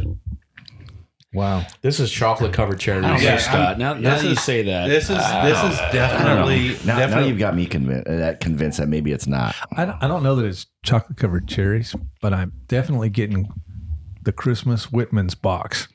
Oh yeah. You know what I mean? Yeah. It's like, okay, man, when I get behind the chocolate, what am I going to get in oh there? yeah, but the, there's some cherry chocolates. Because I hate I hate when they don't label what's in each And you chocolate. bite it and you go, oh my goodness. it. Yeah. Son of a what is I don't want orange. I don't want- Sorry, talking loud. yeah. So um, you know, I don't know about chocolate covered cherries, but I wouldn't be surprised if it's not cherries with chocolate inside because it's it's definitely cherry chocolate. Yeah. Yeah, Yeah, absolutely. this is one of those uh, the Nocello chocolates that my mother eats. Yeah, I think we had a few seconds there where guys where we were probably just pinging the mics. I think they were just going crazy. But he was funny. Oh, he was funny. So all that's the, um, that's that's as close as you can get to a dessert bourbon as I've ever had. I pick up some brown sugars too. You guys get any, some, any Yeah. brown sugar? For, yeah, of for sure. Yeah. This For is sure. just all. This is just an onslaught of sweetness and, Yeah. and dessert type uh, aspects to it. Pretty incredible. Yeah, this is this is definitely a um a very creamy, sugary, Yeah. chocolatey cherry. Oh, let me get all the words in there. but not a high proof and a man a long finish it, on this. power. thing. I It's think- power. yeah, Yeah, yeah. I, feel think like it's got some proof. I feel like this is a high proof, but doesn't drink like one because okay, of all that okay, sweetness. I can see that. Yeah. Yeah. Yeah, Have I you was guys gonna all, say- has anybody tasted it yet? yeah. Yeah. Oh yeah. Yeah. So usually, Scott, I'm the one that's following up. I'm the one that's usually still on the nose when everybody else has had their third taste. I get a, a cherry apple pie on mine. Cherry apple pie finished with chocolate mousse. Chocolate mousse. That's this thing is an attack on the sides of the tongue. You feel that? absolutely. Yeah. Now, what is it you taste on the sides of your tongue? I get a lot of citrus on the side of my tongue. Do you? Yeah. Not, not not necessarily in this one, but I pick up a lot of citrus on the sides. I know that the front of your tongue is one thing, and the center of your tongue is another. Sides are another. The rear is another. Bitter is here. Bitter is usually on the finish, right? So it's on the back of the tongue. I believe it. I think Educate me, guys. I think sours are on the the sides if I'm not mistaken. Mm. I don't know. See, now, now I got to go Google. You Yeah, guys- this you is one of those. This is one of those bourbons again where you get that nice sweetness up front, and boom, like this is so so much of a mid palate. It is Uh, mid. bourbon That, for I me. know I was going to say that. It is the mid part. That what I call that round in the corner. Yeah. It's that is where the best part of this particular bourbon Absolutely. is. You guys don't get any chocolate on the Yeah, finish. oh, yeah, oh, yeah, yeah, I do. okay. Yeah, This is- right. for me, I can't. I can't get past the chocolate in this. Yeah. This is one of you would figure that this is like finishing a Hershey's barrel. There's so much chocolate in here that there was such a thing. There's a little bit of atomic fireball here. I just a little bit. Oh, yeah, there you you can get a little bit of some cinnamon there. That's for sure. Some cinnamon aspect to it. Yeah, I could get that. I But on the, on the side on the sides of my palate, I'm getting a tartness. Yeah. This is definitely not a well rounded bourbon. Okay. This is a bourbon that juts out in a few very specific areas, I think. And it's very prominent on chocolate. I think a little bit on the spicy cinnamon aspect. Yeah, Yeah. yeah, yeah, yeah. I, I, when you said fireball and I took another sip, maybe that's where I'm getting that that cinnamon a- apple Cinnamon red hots. Yeah, Red hots. yeah. Yeah, absolutely. Yeah. This is uh I don't know that I would categorize this as a hot bourbon, but I think it's um it's definitely a spicy bourbon. Yeah. It's spicy, but yeah. Again, I still think that this is. I think it's a higher proof, but I think the that chocolatey aspect to it, that cherry, that cinnamon is making Tones it. it down Yeah. just a tad. Yeah, the it legs does. are ridiculous. I mean, that legs are long and Which thin. is another, which is another reason why I'm saying it's probably a high are, are you guys all getting a nice long finish though with this? Oh yeah, yeah. It- It, Absolutely. lasts quite a bit, quite Yeah. a while. Yeah. Yeah. It's a it's a cinnamon that just but the, lingers. the the flavor bomb for me is on the mid palate, like Yeah. like, Mhm. like Jim was saying. and, that's what yeah. that's what we were Right saying. there. Yeah, yeah, the mid is where it's at on this Yeah. one. it's not the most balanced that I've had, but the the flavor explosion on the mid palate is really remarkable. So, do you use the word balanced and rounded sort of interchangeably? Yeah, kind of. Kind of. um, yeah, if I say rounded to me, I, I kind of look more for yeah. It's it's it's more of a balance aspect to it. It has, it's got the the sweet notes, the the the spiky notes, the sweetness that you love in a bourbon, but also the finish. You get that really nice rounded effect, you know, to most uh to a really good uh really good pour. And you know, so when I say rounded, but rounded to me also means sometimes uh, uh, a fuller flavor profile. It's not just cinnamon, or I'm sorry, it's not just vanilla, caramel, oak. It has cinnamon, caramel, a fruitiness aspect, maybe a chocolate aspect to it, and then the finish. So, you guys are you guys kind of organizing your picks so far in the order you feel like they're I think so. they're coming Yeah. in? Yeah, I, I I I really enjoy this. something that it it kind of missed out on for me was the front of the palate because it feels like it hits that mid so fast that it just completely skips the front of the palate. and that's me. What'd you to say, me what drag well-rounded bourbon? means. Yeah, drag Yeah. strip bourbon. Yeah, this The one. initial, the mid, and the, the and and the finish are all about the same, and that's Yeah. what well-rounded means to me. And this one is not. It hits that mid quick. It does, and you know what? It it kind of attacks the sides of my tongue pretty quickly, and it sits there on the back of the palate and and lingers. So it's got a good finish. yeah, yeah, It's got a good fantastic finish, finish. The- but the- it's it's yeah. kind of a, a, a cinnamon, spicy, red hot kind of. Yeah, I mean it. It's a good bourbon. Yeah. It's, it's a delicious it's, bourbon. Yeah, it's it's delicious. I don't know if there's any subpar to here tonight. Actually, Yeah, no, out of, out of all of these, this is going to be pretty tough to pick. It's really kind of, and you know, if you reverse the orders of these, any of these other whiskeys, any of these other bourbons could have affected the other one. I, So- I, I do feel like there's stuff that I've tried in here before, though. yeah, Without a doubt. Yeah, definitely. Yeah, more more than more than one. I would I would say. This to me is the most unique. I don't. This to me is something I, if I had to guess, I'm not sure. Yeah. I, I think this is appropriately the last pour Mm-hmm. because, you know, if you were arranging these in the order of how they would attack your palate, this one would I, be I like that idea. Yeah. Yeah. appropriately the last pour. Yeah, to to me, if I had the only thing that I would come close to guessing this as uh, that's would be close to a flavor profile that I've tasted would be a Woodford or maybe an Old Forester. I do get a lot of chocolatey aspect to those brands in particular, but you know I could be wrong. I don't. I've never tasted anything like this from an Old Forester or a Woodford, so I don't think it's that. That salami you just had didn't influence this at all, right? you, you, don't- you, you guys don't think this would be like, a, like an old Fitz, do you? An older old Fitz? Uh, yeah, no, this is not No. a wheated bourbon. This is definitely not wheated. Yeah. Old Fitz is definitely way more I know at ease sometimes in weed, this. wheated bourbons can exhibit a little bit of a spicy flavor. They Yeah. do that, yeah. uh, but yeah, I don't think this is this is old Fitz like, in my opinion. I still think there's more up front than than you guys are saying. I I get still I do get more of a of a balance. I still do get stuff forward, mid, Mid and, finish, for me. So when you first, Scott, when you first after your nose, when you first took that initial sip, Mhm. what was that initial impression on the front of your tongue? I got a really nice like kind of uh vanilla creme brulee note. Okay. Okay. Yeah, yeah, Yeah. Initially. Wow. So, what do you guys think about uh, some of the new releases that have come out recently?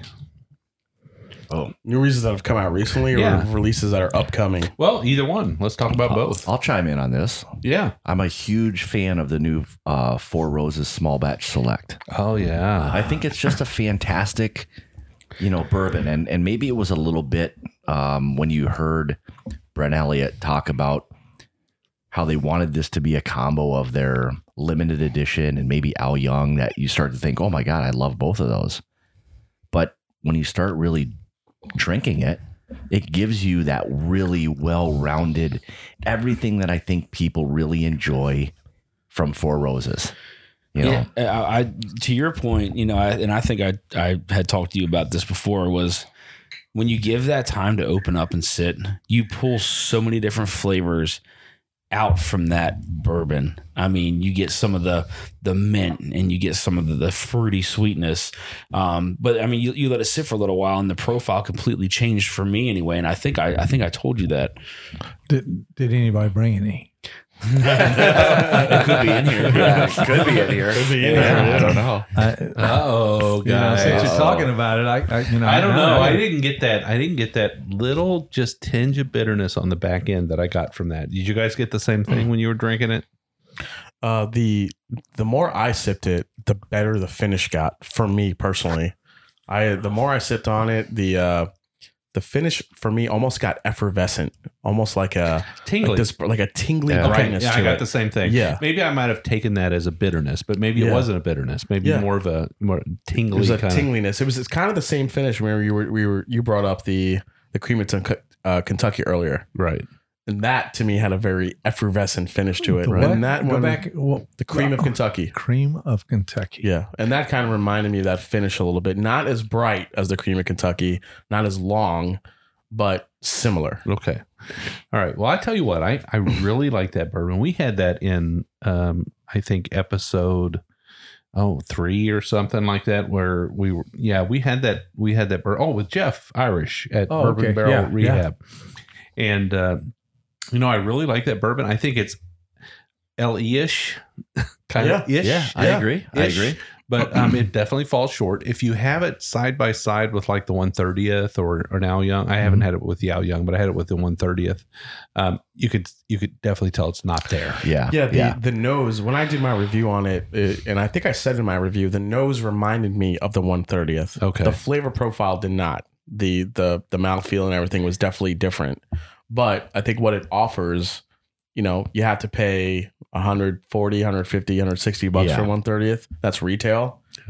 What it offers for you at 60 ish dollars, Mhm. you can get pretty close to it. And I think that's a remarkable product. So you guys happy it's on the shelf at 50, 60 and you can get it just about any time you want? Yes. Yeah. We, we don't get, I, I, I was able to pick up a, a bottle while I was down here. I, I got one from, from Jason before. Um, Yeah. and I think for f- 55 $60, I mean, non chill filtered, good proof, 104 proof. It, it fits fall or falls right into that category of something I really, really So enjoy. close enough for the price, basically. yes. I would think so. I think for for what others are offering out there, you're getting a quality bourbon from a quality distillery at a good proof, non-chill filtered. It's really everything uh, you know a bourbon lover you know would really want. Mm-hmm. Yeah, I think I drank my first bottle in the first uh, few days. Yeah, and then I did an Instagram glamour shot. And then I drank my second bottle in the next few days. And then here I am Yeah. without any Four Roses, you know, Yeah. Yeah. small batch select, but that's all right. Uh, f- for me, I would think the. trying to think. So a small batch select definitely falls in there. Four gate is another one Yeah, that I Four Gate. absolutely Yeah. freaked out over. Um, but I, I, think have not had it yet.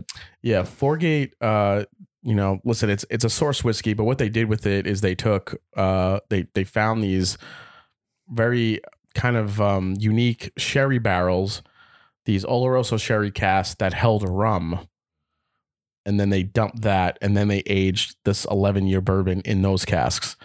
So it has a George T. Stagg antique collection type nose, front of the palate, but the finish is just a whole nother animal. Yeah. Yeah. There's there's sweetness, there's molasses, there's brown sugars. There, I mean, it really blew me away. And the good thing is it's it's on the shelves. You can go yeah. get it. You can get it here, uh, Kentucky and Tennessee. Yeah. And it's, and it's a, a steep price point. I mean, it's $200. It's two hundred bucks, unfortunately. But if you, I mean, if you're a collector or if you really like, if you don't mind paying the price for something that unique, then um, it's definitely a pickup for me. Oh, me. your friend Jason has a bottle. and uh, one other one I'm looking forward to is the uh, the Wild Turkey Cornerstone, the rye. Cornerstone. Yeah. Yeah, I cannot wait for that one to hit the market. So this is um, this is a rye coming from Wild Turkey, Yep, and this is something that Bruce is kind of behind, right? correct. Yeah. So I guess Jimmy and Eddie are not rye guys, but Bruce, on the other hand, is uh, is a rye guy. Yeah, this uh this this release, it's something that actually David and I have been talking about. Uh we've been really looking forward to it. It's supposed to release on Father's Day,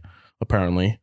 Uh so I I cannot wait to get my hands on that and try that. I'm a huge fan of Wild Turkey. We were just there today. So you're going to be calling me on the day before Father's Day, saying, Jim, are you running down to Wild Turkey? Uh I don't I don't know about that. I, I have I have a couple contacts working on getting me a bottle as soon as possible. So we'll, we'll see what Speaking of happens. Father's Day, Jason, you Yeah. know, when your mother and I were talking, uh, Yeah. no, Yeah, that- you're gonna really love that cornerstone, by the way. Yeah, yeah, it's going to be good for me. You think? Yes, All it right. You'll love Yeah. it. I'll get you a bottle, Dad. Don't worry.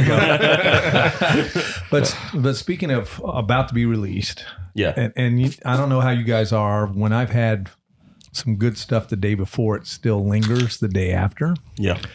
So when Old Carter puts out that bourbon June 14th, their bourbon, it's pretty good stuff. Yeah. I, I have to say, uh, you know, I don't know for the price, depending on who you are, but um, looking forward to that. That's going to be a good one too. Yeah, if yeah. You, yeah, a lot of these new releases we're talking about, if you take price out of the aspect, uh, Yeah, let's these take are- price these- out of the aspect. These Yeah. are these are really No, Well, Old and, that, and that was the nice part. I mean, the other night, I know you guys had just recorded recently a, a podcast with with Mark and Sherry uh, Carter. Uh, we also had a, a, a nice time with them the other night, and That's what the bartenders were saying. got to taste a lot. got to taste a lot of stuff uh, as as you as you both did, and um, the the passion that they have behind their product. I mean, it really translates into into that whiskey. Yeah. And again, aside from price point, uh, it's just one of those those brands you really love to support. And I mean, it's delicious Yeah. bourbon and, And, and. I will say it, it's as solid a product as anything out there. Yeah, now you know a lot of our listeners are not in Kentucky. You know they're around the world, certainly uh, throughout throughout the United States and around the world. But you know Carter is a Kentucky only release, so it's a, it's really hard for people to get that It, it was the first I'd ever had. So, mm-hmm. you know, But Yeah. but we fully expect all bourbon aficionados to get on an airplane and come to Louisville at least once a year Exactly, tour the right? distilleries, right? It's part of coming to Kentucky. You can, can make your plans, head to Kentucky, And while you're hunt here, out hunt out some Fourgate and hunt down some Carter. that's Yeah. right. That's Some right. old Carter. Yeah. That's right. What about you, uh, Dan? What's your what's your favorite upcoming release or I- something coming well, out? I mean, I, I honestly, you had mentioned Fourgate, and that's uh, I mean, that stuff is fantastic. I have, uh, I think like a little less than half a bottle left at home. Um, so you, you heathen. yeah, and you didn't Yeah. bring it. I know. Well, maybe. I might have a sample in the car. Well, for but, but Dan Dan did bring a dusty. So I did. I did. Yeah. Yeah. yeah, Dan was kind enough to share his old Taylor bourbon from 1944. yeah. I mean, in, I mean, Oh yeah, don't Butter- that yeah, that, that hit was- me. You know, for what it was, it hit me harder than what I thought it would. Yeah, Yeah, it drinks exactly. hotter than, Yeah, than a it hundred does. for sure. So one last new release that we'll talk about here, and it's not out yet, but it will be very soon, Mhm. is the 114 from Buffalo Trace, right? The yeah, antique the Weller, full proof. the Weller full proof. Everybody looking forward to that? Yeah. Yeah. I am. Uh, I'm. You know, I'm. I'm kind of, kind of holding back my enthusiasm until I try it. Yeah. I mean, Antique 107. I am one of the lucky ones that I can get Antique any day of the week Right. uh, in Ohio. For some reason, Weller Antique, Weller Special Reserve comes in extremely uh, often, especially every Tuesday. I go to my store and it's usually there every morning. It sells out fast, but if I'm there early, I can get it. Is it going to be that much better than the Weller Antique? That's what I really want to know. Well, I know what I know one thing. You and I are going to find out early Yes, we are. because we're going on a 114 pick. Oh, I am so looking forward to on my birthday, by the way, Your birthday. What day is your birthday? July 9th. July 9th. Oh my goodness, guys. Big birthday present for Jason. Did I ever say you guys was my friends? He- he's, he's your son. oh, that Yes. there you go. Yeah. Well, we'll give a shout out to the liquor outlet here in Louisville, Kentucky, who um, who we pick for, Yes. and uh, you know we're going to go on that pick, and we're going to pick a darn good barrel. I Uh, guarantee it. yeah, absolutely. And uh, you folks out there, just line up because this is going to be a good one. Yep. So one of these days when you guys going to pick, pick me. Okay, pick me to go too. we will, Randy. All right, thanks. Absolutely. So everybody, Bourbon E, you got your notes. Got the Is, notes. is it possible to go back and try some of these? So here's what we're going to do, guys. again, here's what we're going to do because we have uh, gone through five bourbons, and it and we've all taken notes, but we've also retained samples of each of the five bourbons. Each one of us has.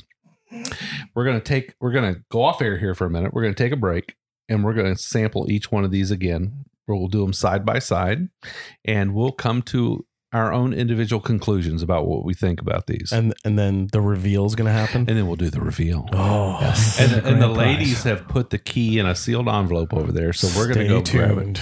All Gary right. has uh, been protecting that envelope over there. I'm sure. Yeah, Gary's been watching that envelope. He's not letting anybody get near it, right? All right. So let's let's take a break here, and we'll come back. Sound good? Sounds good. Sounds good.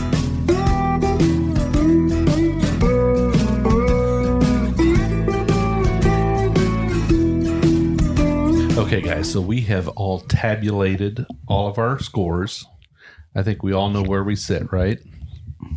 Yes. Scott, you know where Yes. you sit. Yes. Dan, I do. Jason, I'm ready. Randy. In amongst the mist and confusion, yes, I think I have some semblance of order. Okay, so here's what we're going to do. We're going to go around the table here and we're going to talk about who's number 1. What you got your number 1 for. And then, you know, just just sort of mention your other ones in order, but we're going to focus on what your number 1 was because by the time we get through five guys, five bourbons for five guys, it's going to get kind of confusing. So be here till midnight. what everybody wants to know is what are they and what order did they come in? So we'll get to that after we do our reveal. Sound good? Sounds good. All right, Randy, where do we got? I went with B as my no- well. My number one was actually the Infinity because I poured them all into, into one. And the second was bad. We can, we can confirm it was fantastic. Yeah, it's- That's- it's a fantastic that- blend, That's yeah. the winner tonight, but we Yeah. can't do that. So I went with B because it had, to me, the best all around. I, I got a good beginning, I got a good mid around that corner, and a good finish on that on that B. And so I rated them B, C, E, D, and A. B, C, E, D, and, and A. A. A because the pepper just basically canceled out any vanilla, caramel, and anything I got on on A. So I had to put that at the bottom of the list because you know it was gr- it was great. Don't get me wrong, but I'm looking for the best all around. I'm looking for the winner, and B was it for me. B, Randy. You know what's crazy about that, Randy, is looking at what you're what you picked and looking at mine. It's almost the exact, Exact opposite. Ah, So can we all agree that blind is the great equalizer? Absolutely. Absolutely. Yeah. And that we all, you know, we all have different palettes, This- and yeah. it's all very That- subjective. this really is what it what it's all about when you come to pick something blind. Is Right. just everybody's palette is different. Absolutely, Scott. Where are we at with you, buddy? So, like Randy, um, I actually went with C. However, I chose C because of what he described the full experience. It's it's beginning, middle, finish. It was everything that I think I love in a bourbon. Nice long finish.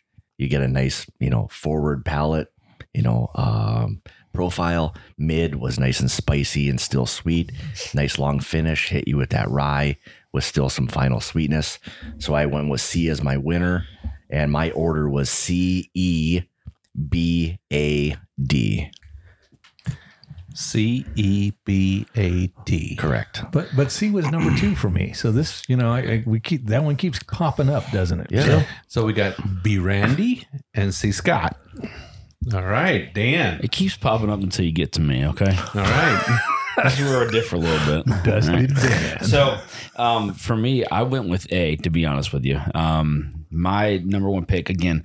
You get that fruity sweetness, the the the jam, um, a little bit of the earthy notes, um, the, the sweet spice, and the peppery finish on the end. Um, for me, that's what I like. Um, it almost reminds me of the spiciness that you get from a turkey. Um, or, or maybe sometimes some of those those Russell's Reserve picks.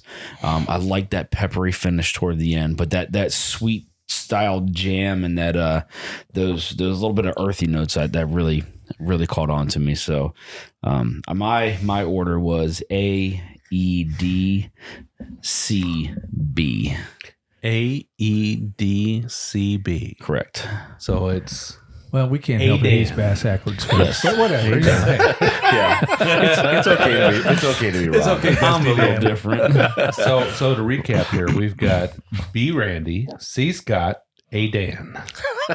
Boy, this is shaping up, isn't it? Oh. oh my goodness. Oh God, right, Jason, I'm hit us, feeling buddy. the, All the right. spotlight and the pressure. There you go, Jason. Oh, on, you the on me right now.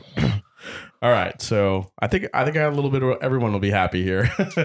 so uh, my first uh, pick was actually letter C as well, just like Scott. Um, I love the apple cinnamon aspect to this bourbon, the corn sweetness that that fresh mash uh, scent that I got to it on the nose, but the apple cinnamon spiciness. I think when I was describing it, it was apple cinnamon uh, pie or a or like a um like a Granny Smith apple pie with some cayenne pepper on it because the finish just kept going and going and going. And for me, finish is a really big aspect of a bourbon. You can get all the sweetness you want, but if I don't, if I'm not still kind of getting that pepperiness on the end and that really nice finish, you know, it just falls flat for me. And between the flavor profile, the mid palate, that cinnamon sweetness, and then the finish that just lingered, that one really did it for me. So my final lineup was C, B, A, D, E. C B A D E. Yes, So C Jason. C, Jason. C Jason. So we've got B Randy, C Scott, A Dan, C Jason. Uh-oh. Oh, I'm seeing a little bit of a trend here. All right, Jim. All right, it's my turn. You're the tiebreaker, buddy. All right. So um, for me, I mean, it was really close between A and C. I uh, really kind of um, gravitated towards both of those. Uh, but at the end of the day, um, I I went with C. C, Jim. C Jim. so mine were um, the reason I chose C is because I thought it was uh, it was definitely bold. It was spicy. It had an amazing finish. Mhm. And and Jason, just like you, I got that apple cinnamon kind of uh, wonderfulness, if that's a word. And, is uh, now. It is now, and I really enjoyed it. So, um, you know, it was really close with A. A was an amazing bourbon for me, uh, but you know, uh, I think C just won out by a point or two. It was just a little bit better. Yeah. So mine was um, C, A, D, B, E. C A D B E. So it's uh, B Randy, C Scott, A Dan, C Jason, C Jim. So we got three C's in there. I think Oh my goodness. Sounds Right. like sounds like Probably the the C's winner. are correct. But you know what? As guys, as we add up the points, as we add up the points, we may find that it doesn't work out that way. So, That's correct. All right. All right, so we're gonna take a little break now, right? That's Find- Do the scores, tally up, and then we'll be back with the scores and the reveals. And the reveals. And I can't wait to get my little tray.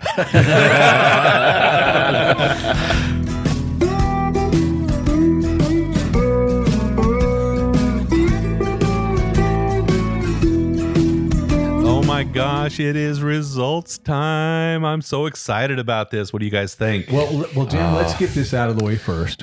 One thing we all agreed on is the Infinity was freaking awesome. really was. Take a bottle of that. I'm buying I'm it. telling you, I, I want some of this. If yeah, Yeah. we The- got to work the- on I, that. after I, I think over. we can now consider ourselves master blenders. One, one thing I do want to say though, and I think everybody's disagreed with me here, is there's a Heaven Hill product in here. Uh, I'll be surprised. I'll Dan, be Dan has surprised. been I'm adamant for telling the you, last adamant. 15 You were minutes that I'm it's in telling you, Hill. I think Okay. it's I think it's B. All right. All so, right. all So we have so Scott's I am, dad. I, am so I'm so ready. Gary, uh, Scott's dad, is here, and he's kind of the master of ceremonies. he is going to. He has already opened the sealed envelope, and he is going to let us know what the last place bottle was, and this would be bottle. hold, hold uh, on before we go D. that far. Gary, can you read at this point? Sampling all this, are you still? Are you still? I'm confident. He's confident. Okay, all right. All right, so this would be the last place would be bottle D, which had eleven points. Bottle D. D is in D as in David. dog. Dog. Delta. David. He's Delta. pulling it out. Wait, I was in the military. Delta. So D who brought this bottle? Oh, What is that? Oh my gosh, it was a 375 to start with. Oh, yeah, Who brought this bottle? that is my bottle. Oh my goodness, I can't oh. see it. That is a Buffalo Trace single oak project. Oh my gosh, is that Barrel the one four nine. Oh my that's goodness. crazy. I know. Let me That's see that bottle. That's Yeah. insane. But you know what though? How many of us said that there was Buffalo Trace product in here? Yeah. In Yeah. several of these Yeah. tastings, we said that there Yeah. was Buffalo Yeah. Trace Yeah. product in here. I feel so ashamed. I thought this was a WB Saffell. Yeah, that is the uh, the Buffalo Trace single oak project uh, line that they've released. Um, uh, we actually had a sip of this uh, not too long ago, and um, I decided to. I wasn't good, sure if I was going to throw this in the blind or not. yeah. I figured it had such a unique flavor profile, I would. And I'm glad everybody got to try it. It was. It's a very unique flavor. You would never think that this was a uh, Buffalo Trace.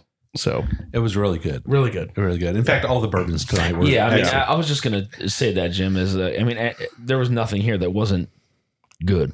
You know, Yeah. everything was Yeah. really Phenom. tasty. Yeah, these are all like you know Phenom. one We're- A, we're- A, we're one A, split- we're splitting hairs Yeah, at this absolutely, point. Yeah. Yeah. absolutely. I could have taken the last place bourbon here and just sit down in a chair. There's no shame in Yeah, anything. no shame have none here. whatsoever. Yeah. All right. So next, next on our list, um, actually, what we had was um, bottle E.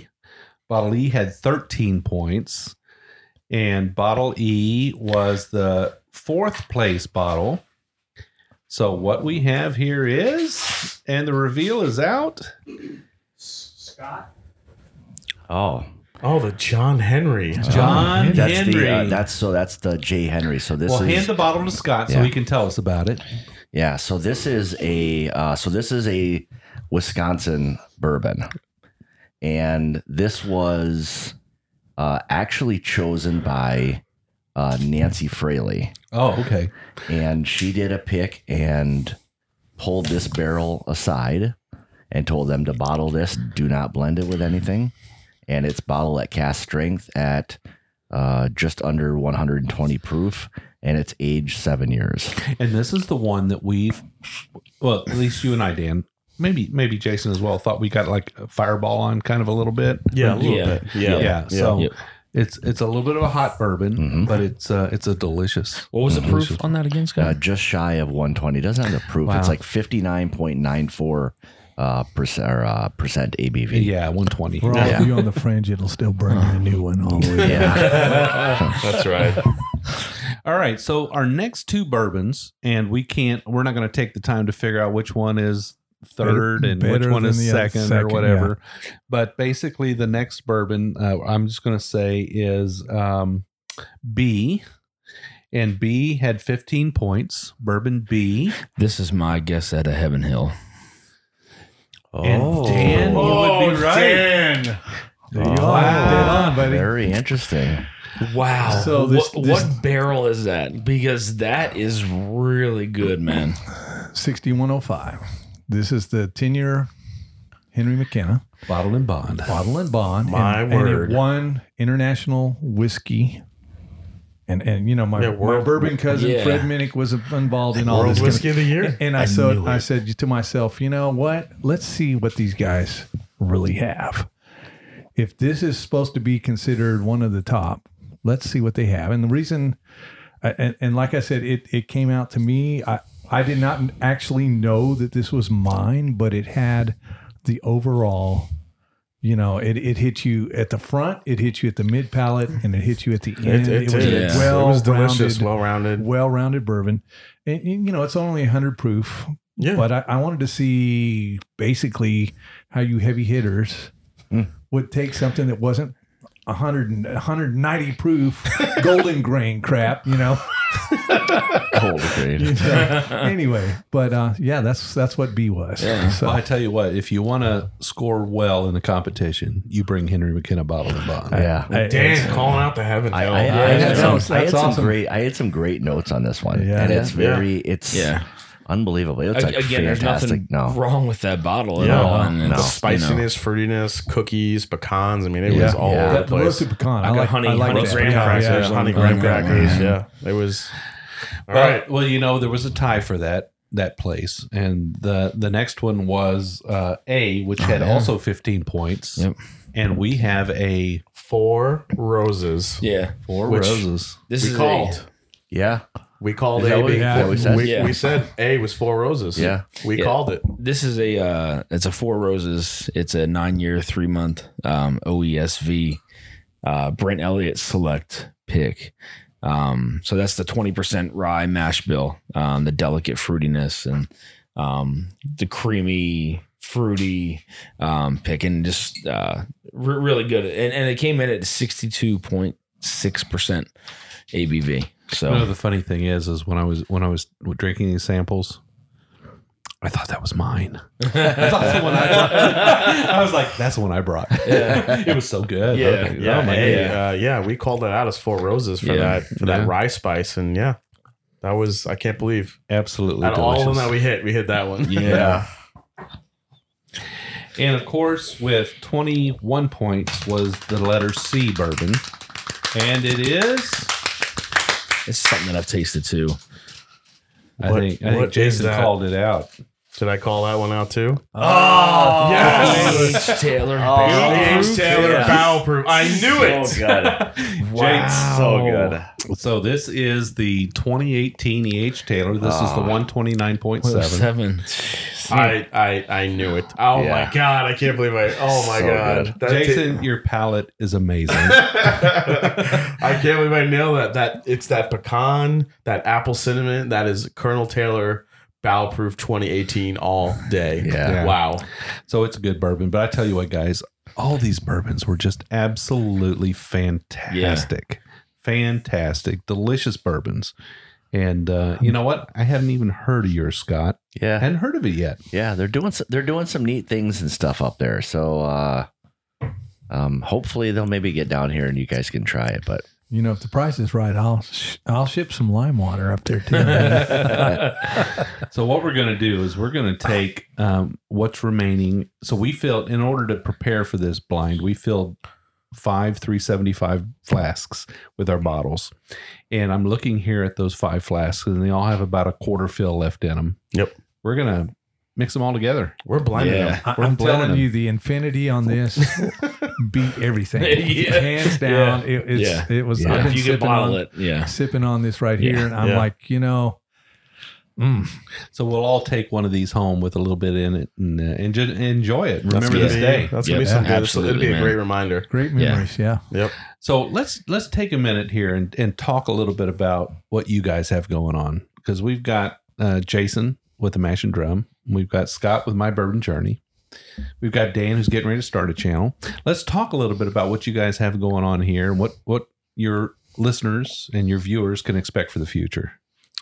Uh, I would say for me, um, I'm as much as I love doing reviews. Uh, I've been focusing uh, lately on doing some of these head to heads. I call them a special series called Double Bass, um, where I take two whiskeys. I think if I going into a liquor store and and thinking, man, should I get that one or should I get that one?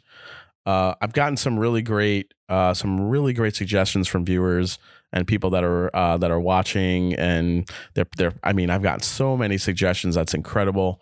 So, um, besides my normal reviews, which uh, if you guys don't know, visit the Mash and Drum on uh, YouTube. Uh, you can find me on Instagram, the Mash and Drum as well, and on Twitter at Mash and D. Uh, contact me. Let me know uh, what you're drinking, what you're thinking about. If there's anything you want me to review. Uh, the thing with my reviews is not only will you get to know what I think of the bourbon, um, you will also get some history behind the distillery and also some history behind the bottle. Uh, if it's a new distillery, you'll know where it's coming from. I like to get into all that really bourbon geeky stuff. Uh, it's it's really what I love about bourbon: the stories and the people behind that's uh, that's making the bourbon. Um, so I do my regular reviews. Uh, I do a little bit of everything. I do some Scotch every now and then as well, but mostly bourbon and some and uh, mostly rye. Uh, I'll throw in a little Irish whiskey in there too every now and then. Uh, but uh, between the reviews, I have my double bass. I do uh, my double bass. I do the head to head series. I do a um, I do some special series. I did the March Madness, the uh, thirty to A lot of fun. yeah, it was a lot of fun. The between twenty to thirty dollar bourbon bracket show showdown, which was uh, a lot of fun as well.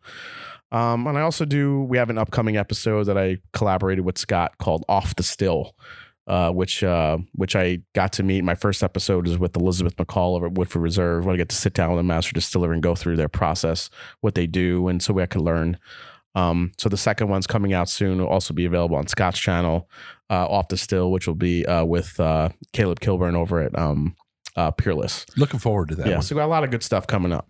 Yeah, great. And when you when you do your reviews, you don't just uh, pop a bottle and taste it. You you visit that bottle over a period of days, right? Yeah. So what I learned, uh, as I mentioned to you before, uh, I will pour the bottle maybe when I choose to. Okay, I'm going to review this. I will actually open it and pour it over the course of two to three days to see how it is from the first pour to the third pour.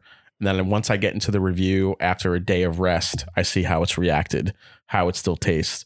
Consistency for me is a huge part of a good bourbon. I like to see if uh, if the first sip is the same as the fourth, fifth sip, or if it's evolved And or do- changed and for they the do better. change, right? They do change. Yeah. So for me, I don't I don't think you could really judge a uh, bourbon, scotch, whatever it may be, on a neck pour. I really think you have to sit with it, give it time. And that's the only way I can provide a a uh, you know an accurate review you know for the reviewers. And you know we go into price and stuff and the value. And uh, if something if I review something that's a little bit hard to find, then what I'll do is is I'll give you recommendations on stuff that's you know might be a little bit similar. Right. So I do my research on that too. Good deal. And, awesome. and, and like I said, after having a few pours with Jim and the hotter stuff, Yeah. when he first mentioned you, Jason, you know, I thought it was smashed and drunk instead of mash and drum. and, I, and I said, if you go back to my earlier episodes and watch my bow proof lights, probably getting close to smashing. Bro. so you know, we try a few samples with you, but anyway. All right, so we no. want we want a we want a fun show called Smashed and Drunk. I'll, I'll work on that one. That'd be like the, the third pour with with Bourbon Road here. yeah, yeah. yeah. So Right, sounds Dan, Dan, you've got some things in your future. Why don't you tell us a little bit of what, what you yeah, might have? I, I do. After spending a lot of time here um, in Kentucky with these guys, um, and, and really just I've I've talked to both of them about um, uh, you know maybe starting up a channel and um, you know what, what to call it and, and what to review. And i mean talking to you know both these guys i really want to pick their brains because they both have really great channels and i've supported both of them the, the whole time. So um but yeah i think you know maybe coming out with a channel called um you know dusty dan's bourbon and whiskey reviews or So some- t- taste of trout is out. Taste, yeah, yeah, yeah. I think that's out for now. Um, yeah, I, Awesome. yeah, I don't think my life, my, my Yeah. wife would like that one too No, much. But uh, um, you know, going and tasting some of the um, some of the, the dusty stuff that I have, you know, maybe once a month and doing, you know, maybe three other reviews of something that's easily, you know, accessible to, to the, you know, the outside world. And, um, I- I'm really looking forward to doing it. I've wanted to do it. And, um, you know, I would hope I would get the same support that, that, you know, both these, you know, these guys have on, on their channels. So So I think I you're- think you already get a lot of love on online. So Yeah. yeah, yeah, it's Yeah. pretty And good. you're located. That's appreciated. You're located in Baltimore. yeah, yeah, say? yeah. Okay, I'm located Baltimore. out of Baltimore, about, about 15 minutes outside the city. So, So so why don't we why don't we let everybody know where they can follow you at, Yeah, so you- that when the time comes, they can- already can- know. Yeah, we can look absolutely. at I mean, you can really find me on Instagram at uh, the Dan Trout, um, and then just on on Facebook at Dan Trout. So um, I'll probably do a lot of my stuff on on Instagram more than than Facebook, but uh, we'll see what happens. I might make that transition. So if they follow you, they'll they'll know when it's coming. absolutely, All right. absolutely, I'll make sure it's posted, and we'll have uh, we'll have everything ready. So Awesome, Awesome. Yeah, I'm looking forward to those dusties, buddy. yeah, man. Scott. You have the floor. Thank you very much, and thanks for having us on today's uh, podcast. Hey, it's it was been a, fun. It was, a, it was a great time fun, and uh, fun, man. very very appreciative. Uh, so yeah, my my channel, uh, my bourbon journey, uh, similar to Jason. So I, I think it's now going through and and having a channel for roughly two and a half years. Um, I've I've kind of come to the conclusion that yeah, doing doing reviews are are a lot of fun, you know, individually and fortunately I've I've I've been very lucky to have had a lot of things sent to me from different distilleries a lot of times craft stuff. Um I've I really enjoy tasting a lot of different whiskeys similar to how we did it um you know tonight. But you know tasting these different profiles whether it's young old whatever it may be and, and really getting these the the nuance of of where some of these these whiskeys are coming from um, kind of around the country was was something for me that that really intrigued me to the point where I wanted to reach out to to people and and do these reviews. Um, outside of that, um, I guess a couple of other things. The the head to heads like Jason does on his channel. I think doing these for people that are, you know, new to whiskey or just wanting to know a little bit more that you know doing head to heads versus just an individual review gives people a, a nice perspective of what it is they're tasting profiles and when you describe something up against something else now that may sway them one way or another as to what it is that that they really prefer you know hot spicy you know sweet whatever it may be and and really allowing people to understand that um, was something that I recently kind of started doing, and I did it with Elijah Craig and uh, what was the other one I matched it up with? Elijah Craig and oh boy, I've drawn a blank, but That other whiskey. the other whiskey, correct? And um, I, I just, I just, I feel that those are those are are important, you know, videos to do for people.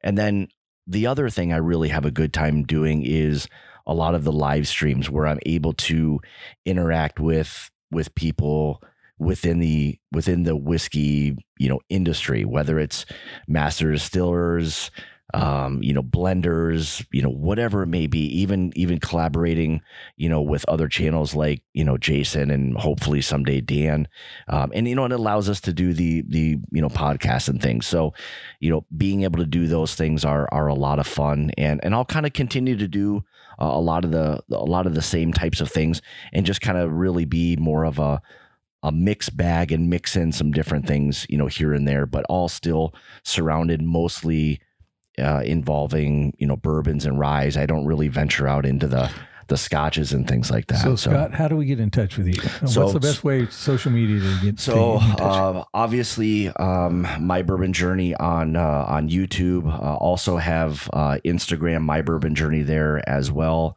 Uh, same thing through uh, Twitter, My Bourbon Journey, and there's also a, a Facebook page dedicated uh, just to that where I'll upload videos and things like that. So That's awesome. I'll tell you what, I really appreciate, Scott.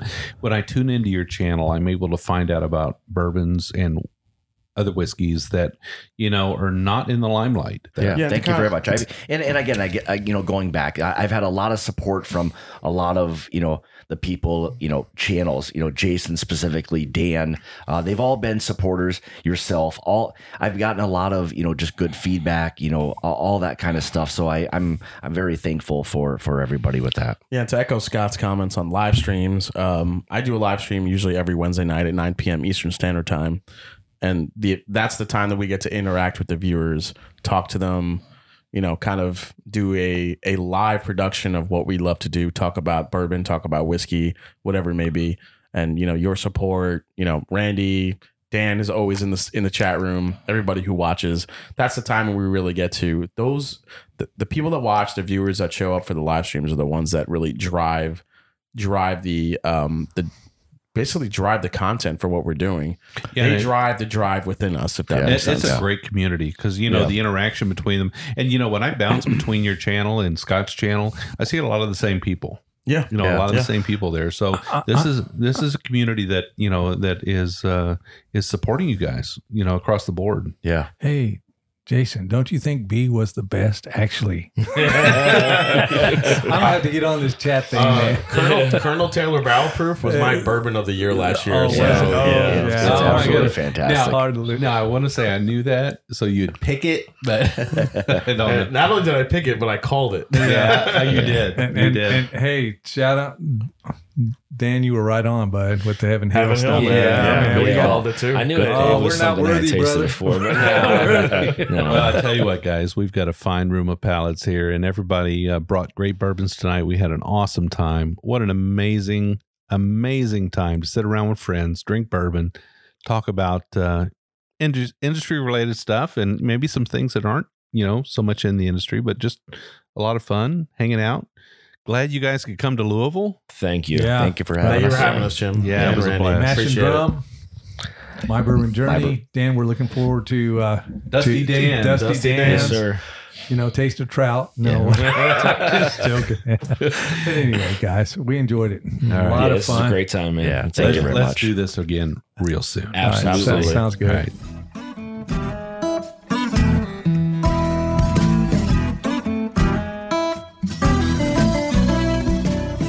Appreciate all of our listeners, and we'd like to thank you for taking time out of your day to hang out with us here on the Bourbon Road. We hope you enjoyed today's show, and if so, we would appreciate if you'd subscribe and rate us a five star with a review on iTunes. Make sure you follow us on Facebook, Twitter, and Instagram at the Bourbon Road. That way, you'll be kept in the loop on all the Bourbon Road happenings. You can also visit our website at thebourbonroad.com to read our blog, listen to the show, or reach out to us directly. We always welcome comments or suggestions, and if you have an idea for a particular guest or topic, be sure to let us know.